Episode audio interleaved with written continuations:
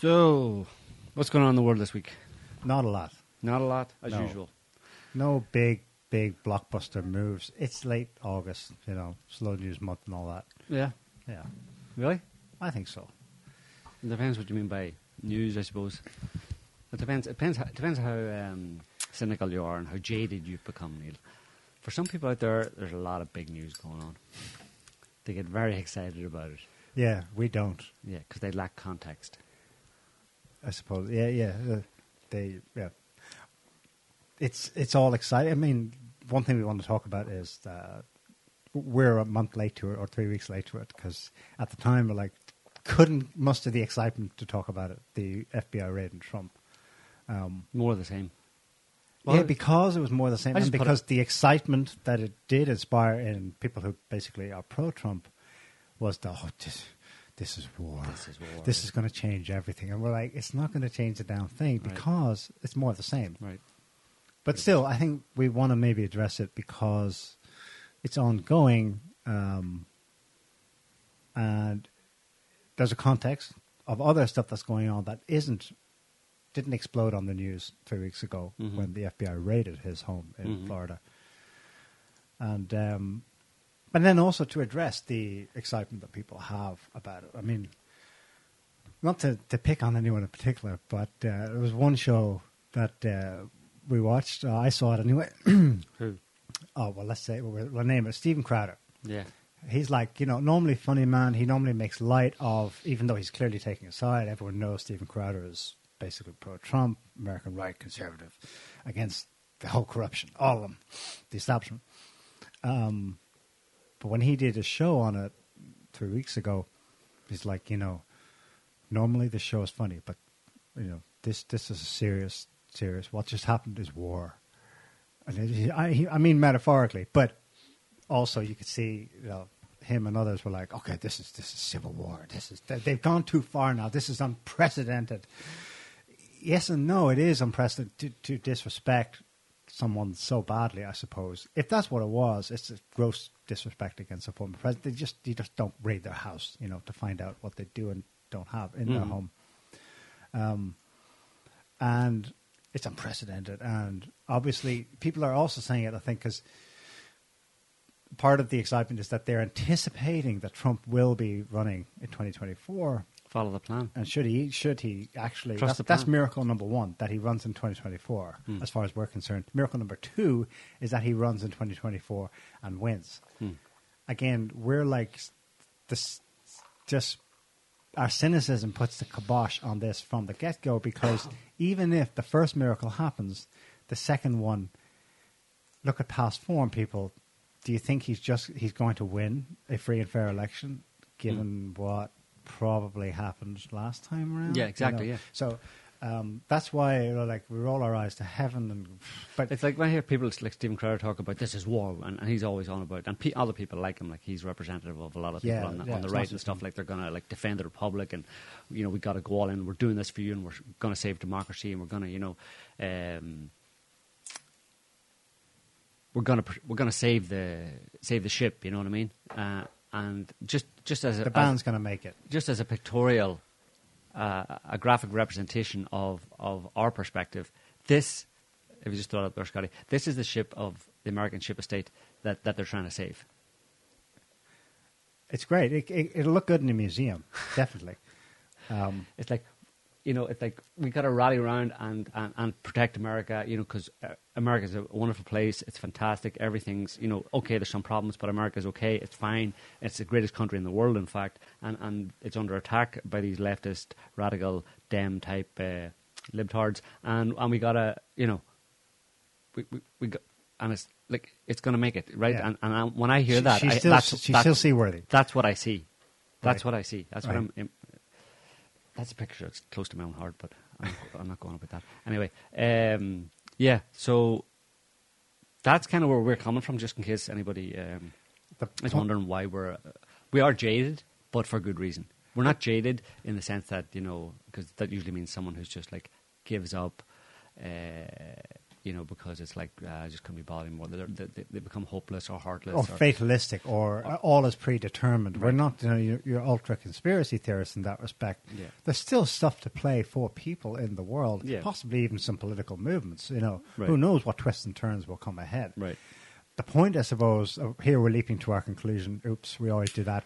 Is they've already captured government from top to bottom in all ways. You get some victories here and there. There's certainly you get some moral victories Mm. where CNN or whoever else, New York Times, is so hoisted on their own petard by the sheer conflict of what they Yeah. said about this issue over here three years you- ago and a comparable issue here. They flip on a dime. Well, you notice that and everyone retweets it and go, "You're lying."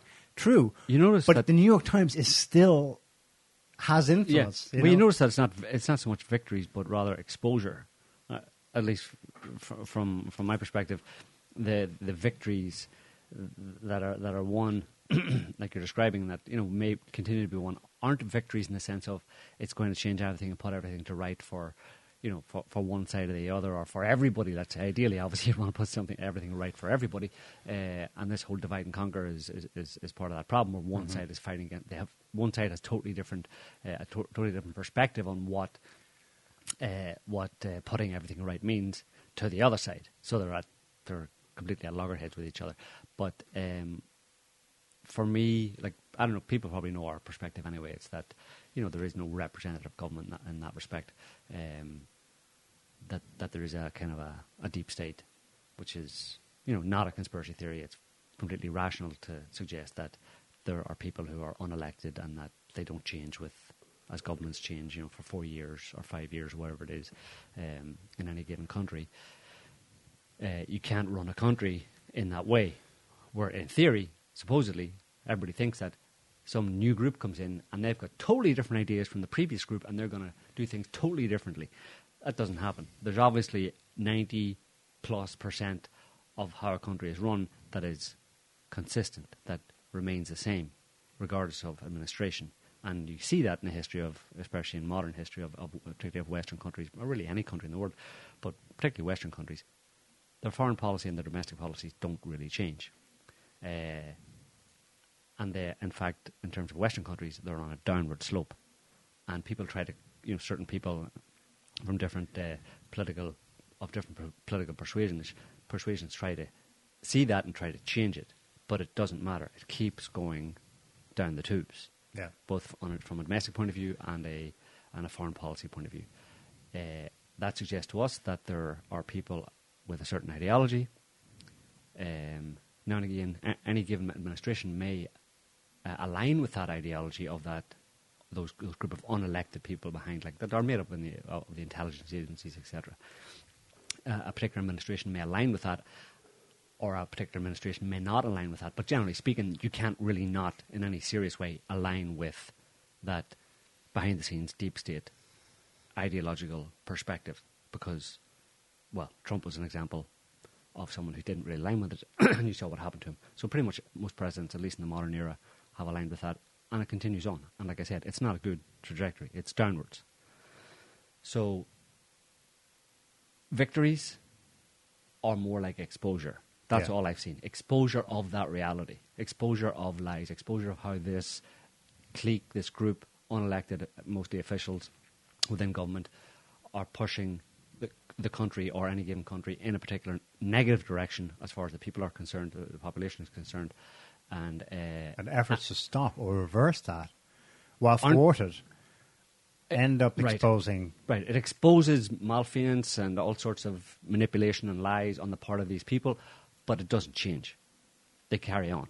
They take those. It's almost like that doesn't matter to them. It doesn't really matter to them anymore. There has to be like we'll talk about it in a minute, but like Hunter Biden and stuff like that. It, with the media, most of the media or the dominant media on their side, uh, they effectively keep the people kind of um, in a kind of in a kind of a zombified state in a certain sense where they don't they don't react to it because new information like that and exposure of a lie can come out, but the media tells you how you should think about it, and generally it's it's all fine. Mistakes were made. Let's just carry on. Yeah. So you don't get any of, of perhaps what you, some people might expect to be some kind of a, an uprising or public outcry or something Or- or- done. You don't get that. Political consequences. Yeah, you don't get that. Call your senator, uh, harangue them about this Right. issue. They will be forced to change their vote Right. next time Congress meets. Yeah. There still is that belief that the ship of state is functioning, Right. but the ship of state is decrepit. is is beached. It's an illusion. It's rotten, Mm. and there's no there's there's no. It's not going anywhere. Yeah. You're not going to vote your way out of this. You're not going to petition your senators uh, out of this, as well meaning as many of them are. Now, again, we shouldn't be totally fatalistic. I remember we were talking the early Trump days when he was campaigning, and it dawned on us just before, I think, the election. This, this guy, the speeches and stuff, you know, he's really like the anti globalist thing. Well, he's not going to change. We're, we're still like, you know, um, our cynicism, you know, kept us in, kept things in check for our side. But Mhm. it could be debated that some things were at least. So you have to ask the other question: If Clinton had won and th- you had transitioned from Obama regime to Clinton's, presumably she would have got two two terms or something, or Biden thereafter. Would would the negative trajectory be on a worse? Would we have gotten there faster? Would a lot of things? One thing, one issue, Quite foreign possibly, policy is the Ukraine war. Um, remember, we played last week. I think John McCain and uh, Mhm, 2016. L- Lindsey Graham rubbing the hands with Glee in Ukraine, telling Ukrainian soldiers next year is go year, 2017. Right. Now they don't know what's about to happen. Mhm. Trump's going to be elected. Trump, of course, boasts when this war did break out finally in February this year, that wouldn't have happened under my term. That's true. It didn't happen. Mm, it would have happened under his term, or it would have happened if he hadn't been elected. If he had, we well, if he had been re-elected, we wouldn't have this situation, Yeah. and that's possibly true. We can't know that, but Mhm. it is a fact that it didn't happen while he was president. when it was intended to, it seems, by Yeah. Graham and, uh, and McCain. Yeah, Yeah, yeah. Anyway, so back to the story. Um, it's in the news again this week because the so the FBI themselves, the DOJ, released the affidavit Hmm. that they had given to the judge in question, who To gave the warrant to authorize the raid on Trump's home in Mar-a-Lago hmm. on August eighth. And it's like, here it is. Here you can have a look at it yourself. Um, it's yeah, it makes for it makes for interesting reading, or rather, it would make for interesting reading if ninety percent of it wasn't redacted. It's, it's amazing that they actually released that kind of stuff.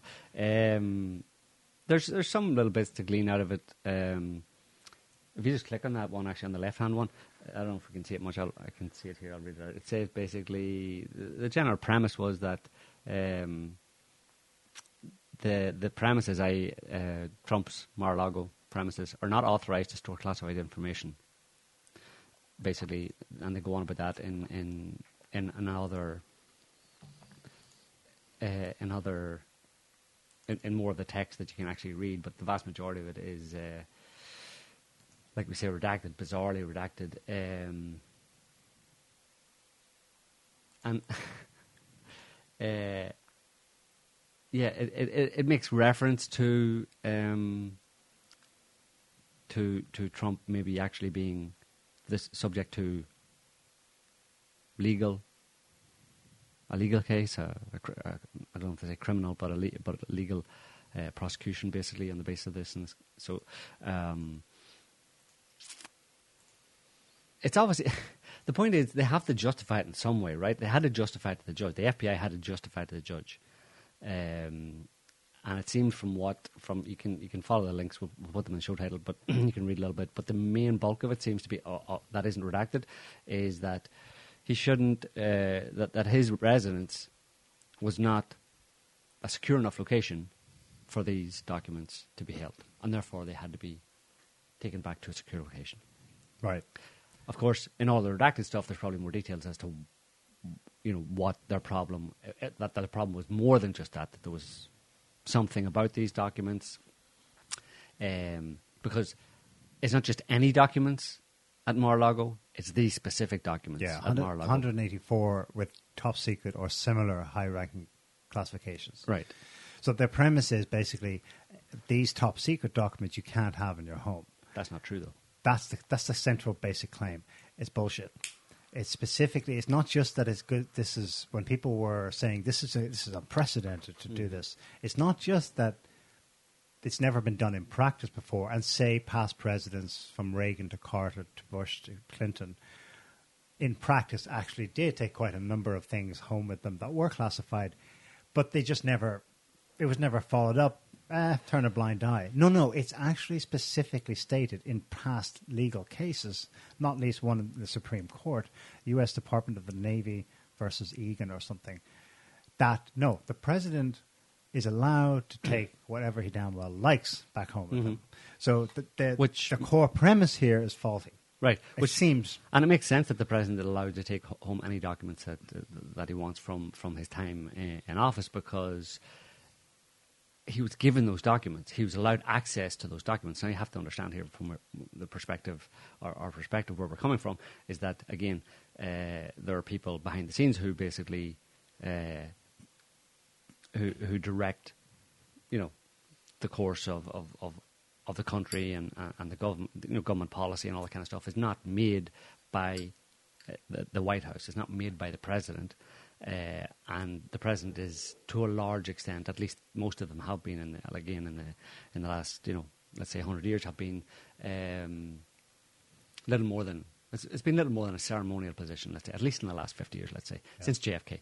Uh, it's a ceremonial position, and the White House doesn't really know much of what's going on. A lot of the policies, a lot of the, um, uh, you know, yeah, policies and plans for where the country's going to go on this policy or that poli- policy is actually made by think tanks, people outside government who aren't elected, and it's implemented by intel agencies, etc., etc. The White House gets a kind of after the fact notification, or they get told you need to stand up and tell the people that this is what we're going to do, and that's and very often the president's like, okay, that's news to me. What are we do? What are we doing again? Uh, so he just just tell- just read the teleprompter. just read it, you know. Yeah. Um, so the fact that the White House doesn't get much, the president doesn't get much information, so therefore it makes sense that any information he would be given isn't really that important, and therefore he can take it all home. You know what I mean? Yeah. And to, to underscore that this did not surprise anyone, that this was not a sudden suspicion or knowledge or whatever they told the judge just prior to August 8th, or, or we've something we almost, we're almost certain and we need to do a raid. This goes back to January this year. This is from an AP write up of what's been going on for months and months between Trump and uh, the National Archives, actually. Uh, the affidavit, so what the judge was shown to grant the warrant to the FBI to search his home, to raid his home. The affidavit does not provide new details about 11 sets, 11 sets of classified records recovered during the, Mar- the August 8th search, but instead concerns a separate batch of 15 boxes that the National Archives and Records Administration retrieved from the home in January. Hmm. They've been there before. Trump's talking. There's not a big issue. They're, they've seen what's in his house already. But the archives, as a body unto itself, a government agency, I suppose, the National Archives and Records Administration sent the matter to the Justice Department. So they'll send out the FBI, indicating in its referral that a review showed, quote, a lot of classified materials. Again, that's we're the National Archive. We're just sending on our concern that 184 documents were marked top secret or similar. That's all we're saying. So, on the basis of that concern, Yeah, have but as we've just explained, that concern, they- they- they're allowed, ex presidents can do that. Yeah, throw up throw up that one, Scotty. Just to, uh, just to give you an idea of what the uh, in the text of the of the affidavit, um, the reason for the redaction, uh, the one on the photo, two, one on the left, uh, and no, actually, go to the next one. Uh, privacy interests, right? Yeah. Yeah, section three. So it's kind of it's kind of ironic in a way, as the Supreme Court has long recognised. Uh, premature disclosure of investigative information creates a risk that persons who are accused but exonerated may be held up to public ridicule. Um, and go f- uh, blah blah blah, and go go to the next one then. Oh, it's got a conclusion on it. For the reasons stated herein, which is more or less that, the court should maintain under seal the text the government has marked for redaction. Um, the government defers to the court to determine whether the redactions are so extensive that release of the remainder of the affidavit would result in a meaningless disclosure. yeah, uh, it's pretty much a meaningless disclosure, but apparently the, the court didn't uh, decide that this was completely meaningless, even though 90% of it's redacted. There's 100, I don't know, there's like, I don't know how many pages. Um, there's more than 50 pages. Anyway, um, so it's interesting in that previous one where they said uh, uh, that premature disclosure of investigative information creates a risk that the person who accused, accused but exonerated, who are accused but exonerated, may be held up to public ridicule. I don't know who they're referring to there. Obviously, we don't really know an awful lot about what's in this affidavit and what why the FBI are actually uh, so worried about. Um, about these documents and what's in them and why you know what what Trump, Trump was planning to do. Um, of course, this is has to be considered as of relevance to this whole situation.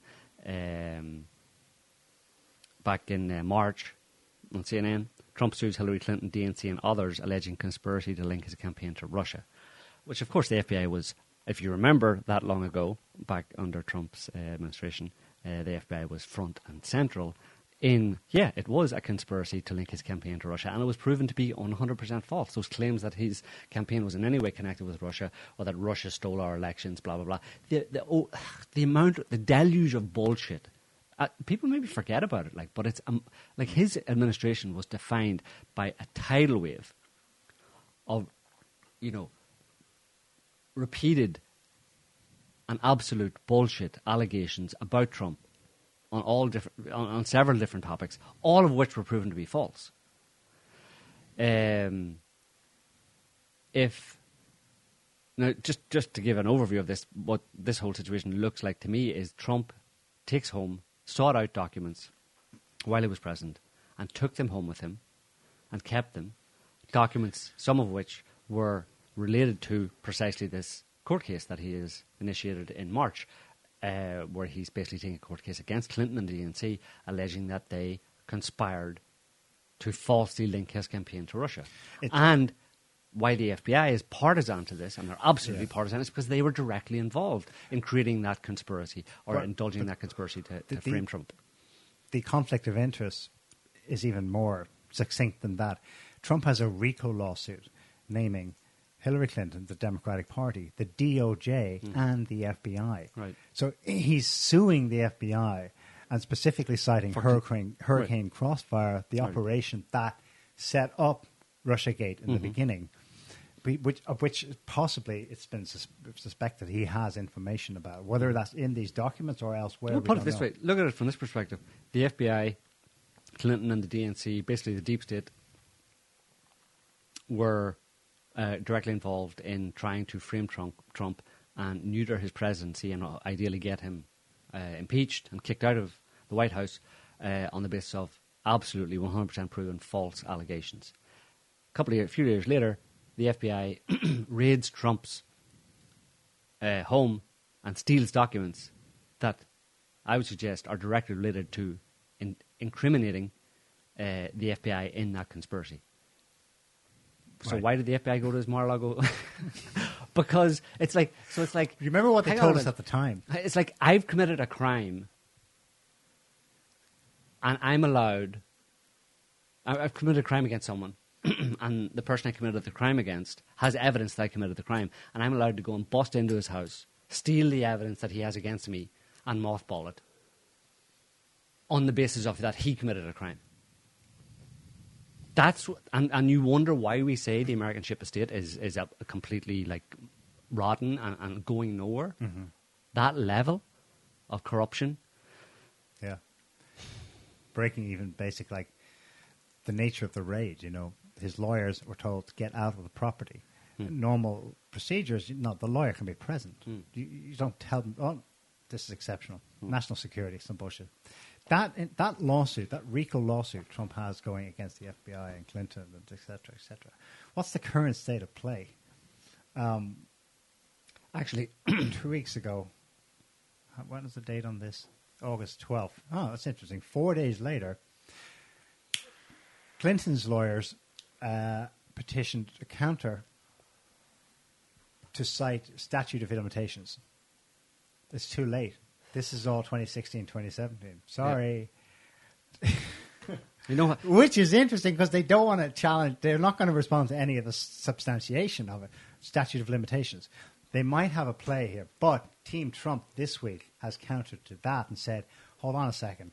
He was president at the time. He was a little busy to be suing all of you lot. Mm-hmm. How could he sue the DOJ and the FBI in a When he was fighting- lawsuit when he was ostensibly the head of the administration He was also- of the DOJ at the time? He was also very busy fighting against their allegations, their false allegations that they were leveling, against him. So didn't really have a lot of time to there and then. I mean, when somebody's coming at you left, right, and centre, you don't have time right there and then to file a lawsuit. You have to try and defend against their attacks first before you can file a lawsuit, right? Uh, but the inter- another interesting thing in terms of the judiciary and the, the, the DOJ and the ju- judiciary, the the judge that signed off on the Yeah. warrant to get Rein, Reinhart. Reinhart, he recused himself from that case earlier Right. this year that he took against uh, Clinton and, and and the DNC and the FBI that he initiated that case. He had to recuse himself because he was going to be a judge that was going to view, you know, uh, whatever, assess the case basically. Yeah, he had to recuse himself Florida. because of uh, comments he made three or four years ago. Uh, saying ve- very nasty things about Trump. He made political statements about Trump. So he's not eligible. it's so convoluted. This judge is not. El- he has to recuse, recuse himself because it's public from from being a judge on a case uh, in which he took a side. in which in he, t- in which he took a side, but then he's allowed. But then he, he is able to sign off on an affidavit for uh, the FBI to go and steal the documents that would imp- that would probably, in our opinion, ha- implicate the FBI in the case that he had to recuse himself from. But it could be even more. Surely he shouldn't be allowed to do that. what's even more sinister, he only recused himself several months into the investigation. He recused himself about three or four weeks before this, before he signed off on the affidavit to instead. So instead, no, I'm going to move out of here and not adjudicate a case between Clinton and Trump. Instead, I'm going to recuse, and several weeks later, I'm going to okay a warrant to raid Trump's house. to remove information that would implicate Clinton and the FBI. right. And people still think there's something worth. When they, Um, and and they, they're doing all this with impunity. Uh, largely because of the way, at least Largely because th- there's no more legal system. There's no more fair adjudication. there's no fair legal system, and there's n- and, and the only thing you have left of that is public outrage and public doing something about it, which we talked about earlier. Right, this is war. We got people got to rise up and do something about this. But Kinda, yeah. most people, at least a significant section of the population, are being lied to and manipulated about this by the media. They're being told, like I said, how to think about this by the media. So the media, most of the media, CNN, CNN MSNBC, uh, all the rest of the lefty media. I mean, who have you got left in terms of the media that people actually that dominate the airwaves, other than Fox News? You've got Fox News and all the rest who are opposite to, to the perspective of Fox News and anti-Trump and pro-Democrats and pro-FBI and pro the system, basically. And they're the ones who are who are who are who have the lion's share of the the, the, the, airwaves, let's say, on this topic, and they're telling the public what to p- think, and they're telling the public nothing to see here. This is actually justified. Trump's evil. They even came up with something about there might have been some something to do with nuclear weapons, nu- nuclear codes, or something. I mean, they make up That's that's the that's the power of the media. What was the very first thing people heard in conjunction with the news, the breaking, the shocking breaking news that Trump's house had been raided on August eighth? It was the lie that went around the world first before anything else that there was possible nuclear stuff related to it. Yeah. So they were sending out a plausible thing that would give it the global traction they wanted to see. All eyes on Trump, yeah, because he's done something egregious. Something so the world serious. goes, oh, More than likely- Trump, roll my eyes, and that's the last they hear about And it. what was the what was the link? People, most people who are obviously have swallowed the drunk the Kool Aid on, on on Trump over the past four or five years. Uh, what's the first thing they were associated with that? That just that mention of something nuclear, something about nuclear codes or nuclear some nuclear information. The first thing they go back to is the the hoax, the Russia collusion hoax, right? That okay, so this is probably Trump stealing this is where people would go because Yeah. this is where the media would like them to go. Trump was stealing nu- nuclear secrets uh, and planning to hand them to the Russians or the Chinese, maybe, but probably the Russians, uh, in exchange for getting peed on by a stripper in Moscow or something. Probably, Yeah. right? Or because he's just been Because he hates. America. Because he wants to destroy America, right? Yeah. He's been groomed by Putin. Yeah, yeah. Yeah, he's he's he's going to do something that uh, you know. He'll, it's basically a smack of treason. They want to put nuclear, Treasonous. possibly nuclear codes, uh, just reinforce the the image they've created for the other side, so to speak, that Trump is a traitor. Um, it'd be interesting to see. They, I don't know.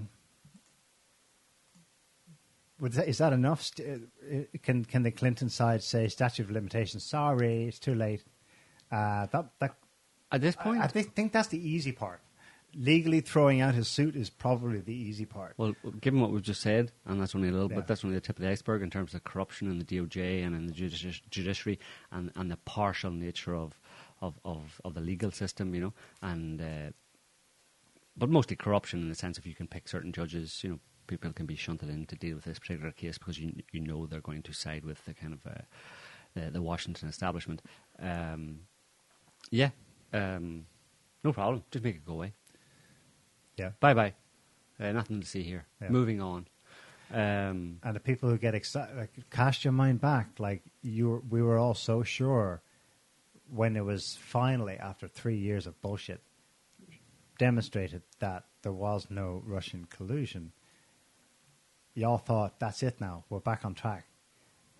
That's not what happened. Instead, they turned around. 2020 was well. First, the pandemic happened, and then 2020 rolled up, and they just got away with like I won't say it because, but you know what I'm talking about. They just went and said, "No, you, you think you've got you've got- you've got your moral victory. Truth is on your side. Watch this." And now Biden, Joe Biden, is the president of the United States of Yeah. America, Yeah. and has been for where are we now? Almost two years. Almost two years. well, year and a half. Uh, They yeah. just continue. They, And here's what here's what the Biden administration thinks. I mean, they're still like you're saying, they're still repeating it. They're not letting it go. They obviously see this is still a, still a problem. This is what's her face. I don't even know her name. Uh, the White House spokesperson, spokeslady, spokes. Uh, Uh, on the semi-fascism comment, Yeah. uh, is this something we're going to hear more of? That phrase is it something the president's going to kind of embrace, or is there any sense that it was, uh, you know, a little impromptu and it's going to turn into a kind of basket of deplorables thing that he regrets and tries to be quiet about? I, look, I was very clear when uh, when laying out uh, and defining uh, what uh, you know MAGA Republicans have done, and you look at the definition of fascism, and you think about uh, what they're doing in, in attacking our democracy, what they're doing in taking away uh, our freedoms, uh, taking away, wanting to take away our rights, our voting rights. I mean, that is what that is. It is very clear, and that's why he made that um, that um, that powerful speech uh, that you heard uh, from him last night. And he has not shied away from saying that. He so this is in response to Biden the other day using a term, basically describing MAGA supporters as fascist, or fascism, fascists, uh, and she she doubled down on it. Yeah, these people are more or less fascists, and uh, and she's talking and because they've eroded our democracy and what they're trying to do to our election elections and stuff. And this is from a person who's only in that position because at least there's a possibility that the election that gave her her job was in some way corrupted or some way um, manipulated, and she's and she's describing the people who make that claim, and not without evidence, as fascists who want to destroy our election system and our democracy. yeah, yeah. I just, I mean, dude, really, I mean, that's why we say it's done. Forget about it. Yeah. Do you know what I mean? That level of She really duplicity She is, really- and, and yeah, delusion uh, is it's over, dude. It's forget about it. You don't have a, a democracy anymore. You haven't had one for quite a long time, and it's not coming back. Yeah, I've mentioned it before, just quickly, like at the end of Rome, the thing that just the, the hot topic issue just before the civil war that you know between Caesar and Pompey, that eventually led to the utter destruction of the entire civilization.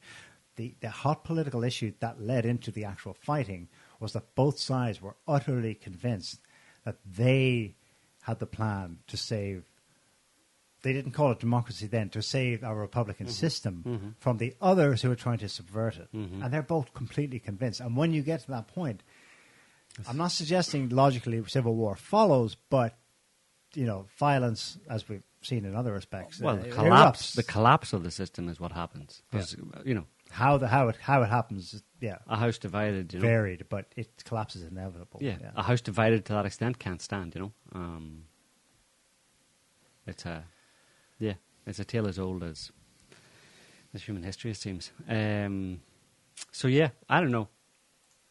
Prediction of where it's going to go, probably nowhere. Um, they have it wrapped up. They're not going to let any.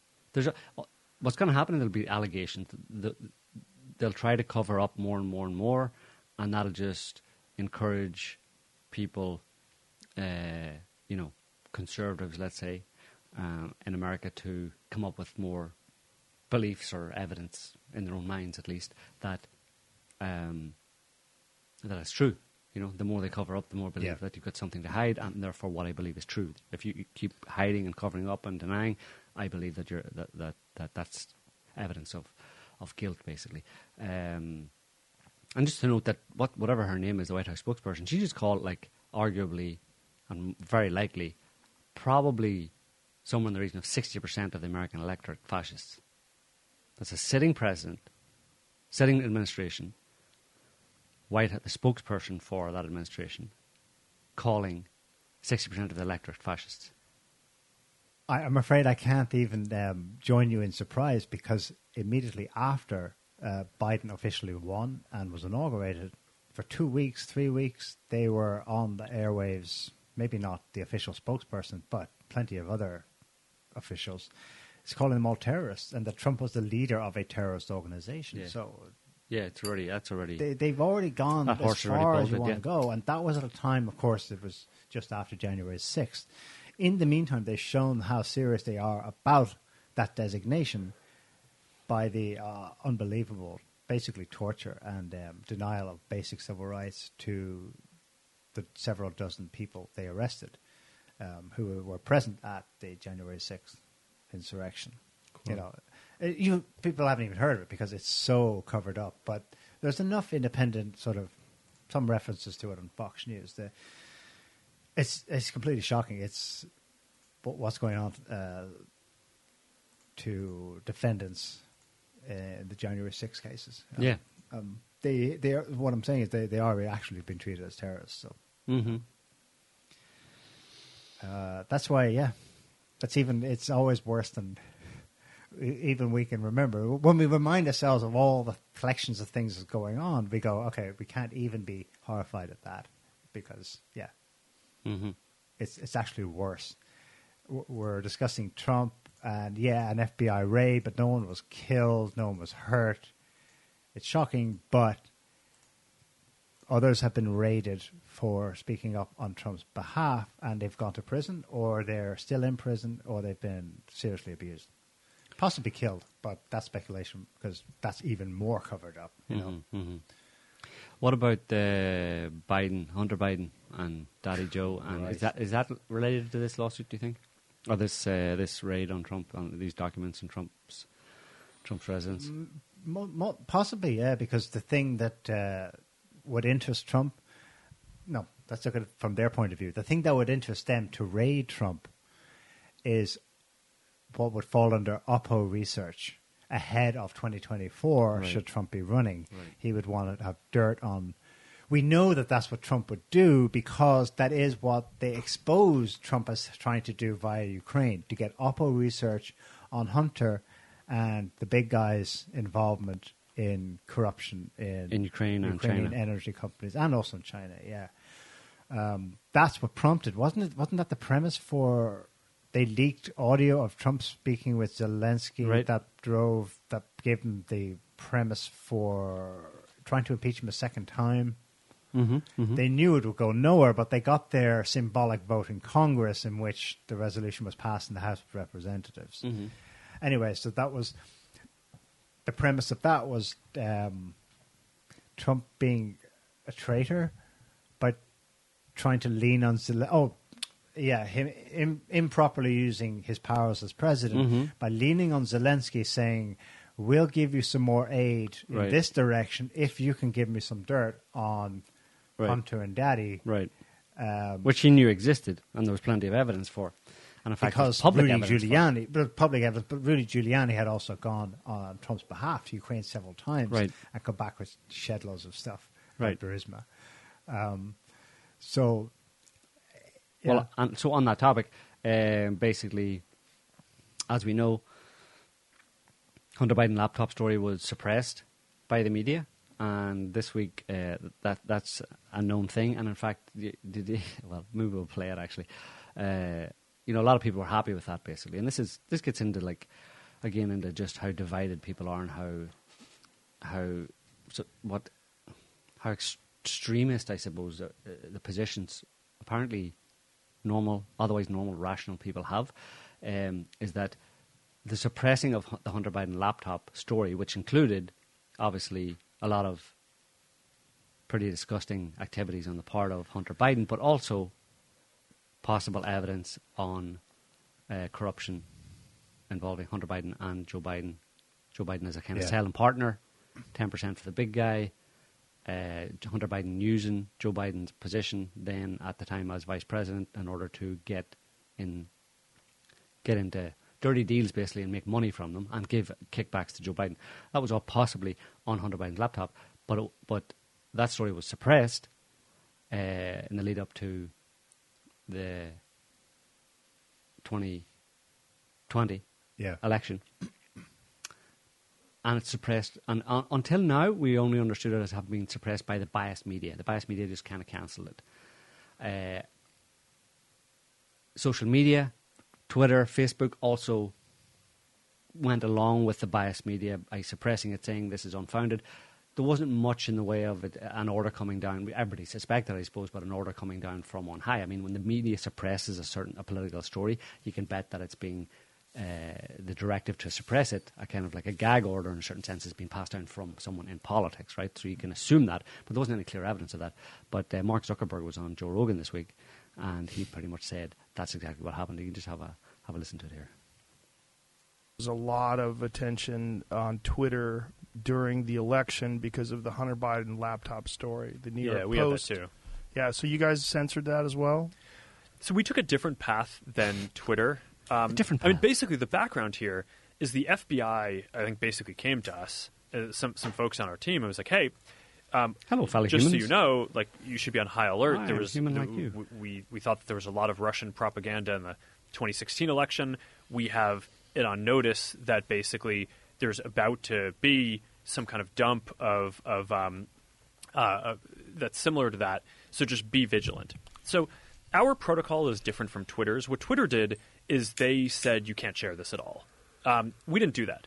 What, what we do is we have um, if something is reported to us as potentially um, misinformation, important misinformation, we we also have this third party fact checking program because we don't want to be deciding what's true and false. And Right, fact checkers. for the, I think it was five or seven days when it was basically being um, being determined whether it was false. Um, the distribution on Facebook was decreased, but people were still allowed to share it. So you could still share it, you could still consume it. So when Um, you say the distribution is decreased, and it, it got shared. It, how does that work? It basically the ranking in newsfeed was a little bit less, so fewer Just a little people bit. saw it than would have otherwise. So it definitely, By what percentage? I, I don't know off the top of my head, but it's it's it's meaningful. 30, but, I mean, but 80, basically, whatever. A um, It's meaningful. a lot of people were still able to share it. We got a lot of complaints that that was the case. Um, you know, obviously this is a hyper political issue. So depending on what side of the political spectrum, you either think we didn't censor it enough or censored it way too much. But Right. but we weren't sort of as black and white about it as as Twitter. We just kind of thought, hey, look, if if the FBI, which you know, I still view as a legitimate institution in this country, it's like very professional law enforcement. Yeah, if they come to us good, and tell yeah. us that we need to be on guard about something, then I want to take that seriously. Did they specifically say you need to be on guard about that story? I, I no, I, I don't remember if it was that specifically, but it was it basically fit the pattern. When something like that turns out to be real, is there regret for Is there regret? Well, no, not really. I mean, Regret? no. What is this human concept? Seemed like the right. well, what do you mean by regret? Is this it? Yeah. Uh, This is why Vladimir Putin calls it the empire of lies. Right. But interesting there what he said. Um, you know, the, so we were, we were told that by the FBI that because of the 2016 election, there was a lot of uh, you know Russian uh, disinformation that affected that election. You know, it, it, it basically stole the election for Trump. Lie, but we were told that at the time, and that's why we clamped down on Russian uh, uh, interference. Anything that would go against uh, Hillary Clinton at the time, and anything that was pro-Trump, we clamped down on that because of Russian collusion, and because using that as a reference this time in the second uh, Trump's second uh, uh, run for president. Um, we, we, we listened to the FBI and they said, yeah, Russian collusion again. Russian, sorry, not Russian collusion, Russian interference in election again. So that's why we did it.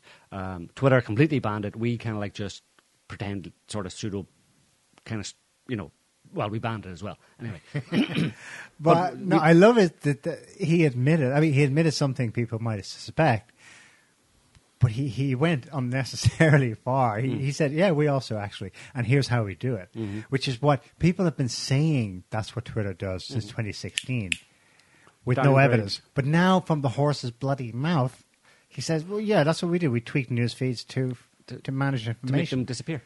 so, yeah, thanks, Mark. Well, the interesting thing is that by the time that he was being told that, well, by the FBI, again, the absolutely, uh, you know, impeccable, impartial uh, state institution of the FBI that has no bias whatsoever, um, told them that um, the Hunter Biden laptop story uh, was probably Russian collusion, or Russian, sorry, I keep saying collusion, got collusion in my brain, uh, Russian interference in the election. Again, that's why we did it. By that time, it was to anybody with half a brain, it had already been proven that the Russian interference in the 2016 election had been proven false. It was a put up job by the FBI. So the FBI uh, and others, obviously DNC, etc., but it was the system, including the FBI, that concocted a story about Russian interference in the 2016 election. That was proven by 2020 when Trump was running again. Yet the same FBI then comes and says Russian interference in this one, specifically related to the Hunter Biden laptop story, and and dopey dopey Zuckerberg goes, oh okay, so you lied before about it, but now you're not lying about it about this special uh, piece of uh, information about Hunter Biden's laptop that could actually negatively impact the election for Joe Biden on a legitimate basis, showing him to be at least, uh, you know, providing evidence that he's a corrupt person who is not legitimate, uh, not, not eligible to be president, and his son's a complete freak show, and the two of them are in, in, in bed together in terms of corrupt deals, we should suppress that as well. Yeah. So, but the, what's behind this actually? So it's a complete bullshit what he said. That was completely kind of like uh, propaganda effort. Uh, but you can read between the lines and see what's going on. But what's behind this really is something else that was something that was um, kind of stated much more explicitly by someone who you'd think also would be a rational person, or at least has held himself to be a rational person, uh, over the past, you know, quite a few years, has a lot of notoriety. But what it points to is an idea in, pe- in the anti-Trump people and people of that mindset that all of the democrat uh, democratic institutions and the very idea of democracy and the will of the people, etc., is only um, it's contingent on the right person putting themselves forward for president or for elected official office, uh, political office. If the wrong person presents themselves, then all bets are off. Forget about democracy. Forget about justice. Forget about right and wrong. It's Yeah. it- it's, all it- justified because it's fascism. right. Because, This, for is- example, this, this what's coming at us here is something from outside of democracy. Right. It's un-American. It's So also it's- outside right. of America. It's Russian. So or what it's extreme measures are needed. So it's you not us. We put- have to protect the whole system. put dem- put democracy on hold for a minute, and we go totalitarian. Essentially, we go to to stop um, a worse evil. Let's say, um, and and people would probably in their minds probably uh, use an example of you know Nazi Germany. If you were in Nazi Germany and you knew in advance what Hitler was going to do, They've would, said this. Would you have taken times. any measures necessary to stop him becoming president or becoming uh, chancellor? Of course, I would have. Forget about any notion of democracy or the will of the people. These people are deluded. They can't see it. I know. I can see the face of evil. I can see the evil that is approaching, and I will do whatever whatever is necessary to stop it. And so everybody, DNC, Hillary Clinton, FBI, all that kind of stuff, and all their supporters took that approach with Trump and take it today with him. Except there's no evidence that Trump is Hitler. That that analogy is, is, is spurious and bullshit. Except some people believe it. And the person I was referring to was Sam Harris. I don't know if anybody knows who Sam Harris is, but he's an uber intellectual, uber logical, uber objective. And this is what he has to say. He was in a, an interview recently with a couple of English dudes. I mean, Hunter Biden, at that point, Hunter Biden literally could have had, had the corpses of children in his basement. I would not have cared, right? It's like, it's, there's nothing. First of all, it's Hunter Biden, right? It's not, it's like, it's not Joe Biden. But even if Joe, like, even the, whatever scope of Joe Biden's corruption is, like, if you, if we could just go down that rabbit hole endlessly and, and understand that he's getting kickbacks from Hunter Biden's deals in Ukraine or wherever else, right? Or China it is infinitesimal compared to the corruption we know Trump is involved in. It's like it's like it's like a firefly to the sun, right? I mean, like there's just it doesn't even it doesn't even stack up against Trump University, right? Trump University as a story is worse than anything that could be in, in Hunter Biden's laptop, in my view, right? Now that's not that doesn't answer the people who say it's still completely unfair to not have looked at the laptop in a timely way and to have shut down the you know the New York Post's Twitter account like that that's a, just a conspiracy that's a left wing conspiracy to deny the presidency to Donald Trump. Absolutely, it was absolutely right, but I think it was warranted. Right, and I'm and again, it's a coin toss as to whether or not Sam, I'm sorry. that particular I'm. I'm really yeah. sorry. I, I was the one that said we should move Yeah, yeah. on, but you've just Go said ahead. something I really struggle Go with for it. there, which is The you kid- support the, kid, the kids in the basement. You. No, no, fuck the kids in the basement. I'm interested in democracy. Yeah. You're saying you are content with a left-wing conspiracy to prevent somebody being democratically re-elected as president. Well, no, I'm, I'm content. Well, so it's, but the thing is, it's just not left wing, right? So Liz Cheney is not left wing, right? Liz Cheney is You're doing content with a everything in her power. conspiracy to prevent somebody No, being but democratically it, it's not. A, no, but there's nothing. Conspiracy. It's not. It, it was a conspiracy out in the open. It does, but it doesn't matter if it was. A, it doesn't matter what part's conspiracy, what part's out in the open. I mean, I think it's like if people get together and talk and talk about what should we do with, about this phenomenon. You know, if, if it's like if there, if there was an asteroid hurtling toward Ah, Earth, he's an asteroid now. and and we got in a room together The analogies with all of our it's friends so and had clever. a conversation about It's not what clever. we could do to deflect its course. it's right? fucking ridiculous. Is that a conspiracy? You know, like some of Yeah, So, so Trump is an asteroid coming to Yeah, Earth to yeah, destroy all human life on Earth. He's wor- he's, ten- he's a million times worse than Hitler. How many people did Hitler kill? Yeah, only uh, 67 million. Yeah, 60, Hitler. 70 million. Yeah, well, technically, yeah. Trump as an asteroid could have killed the entire human race. Exactly. Again, this is, you know, one of the, the greatest, you know, at least on the internet, the greatest brains and logical, clear headed, objective thinking. And he's also an atheist. So you might have an example here of, of the morality of atheists when it comes down to it. As much as they talk about being humanistic and all that kind of stuff, and you don't need any kind of religious belief or any kind of spiritual belief, you just need to be humanistic.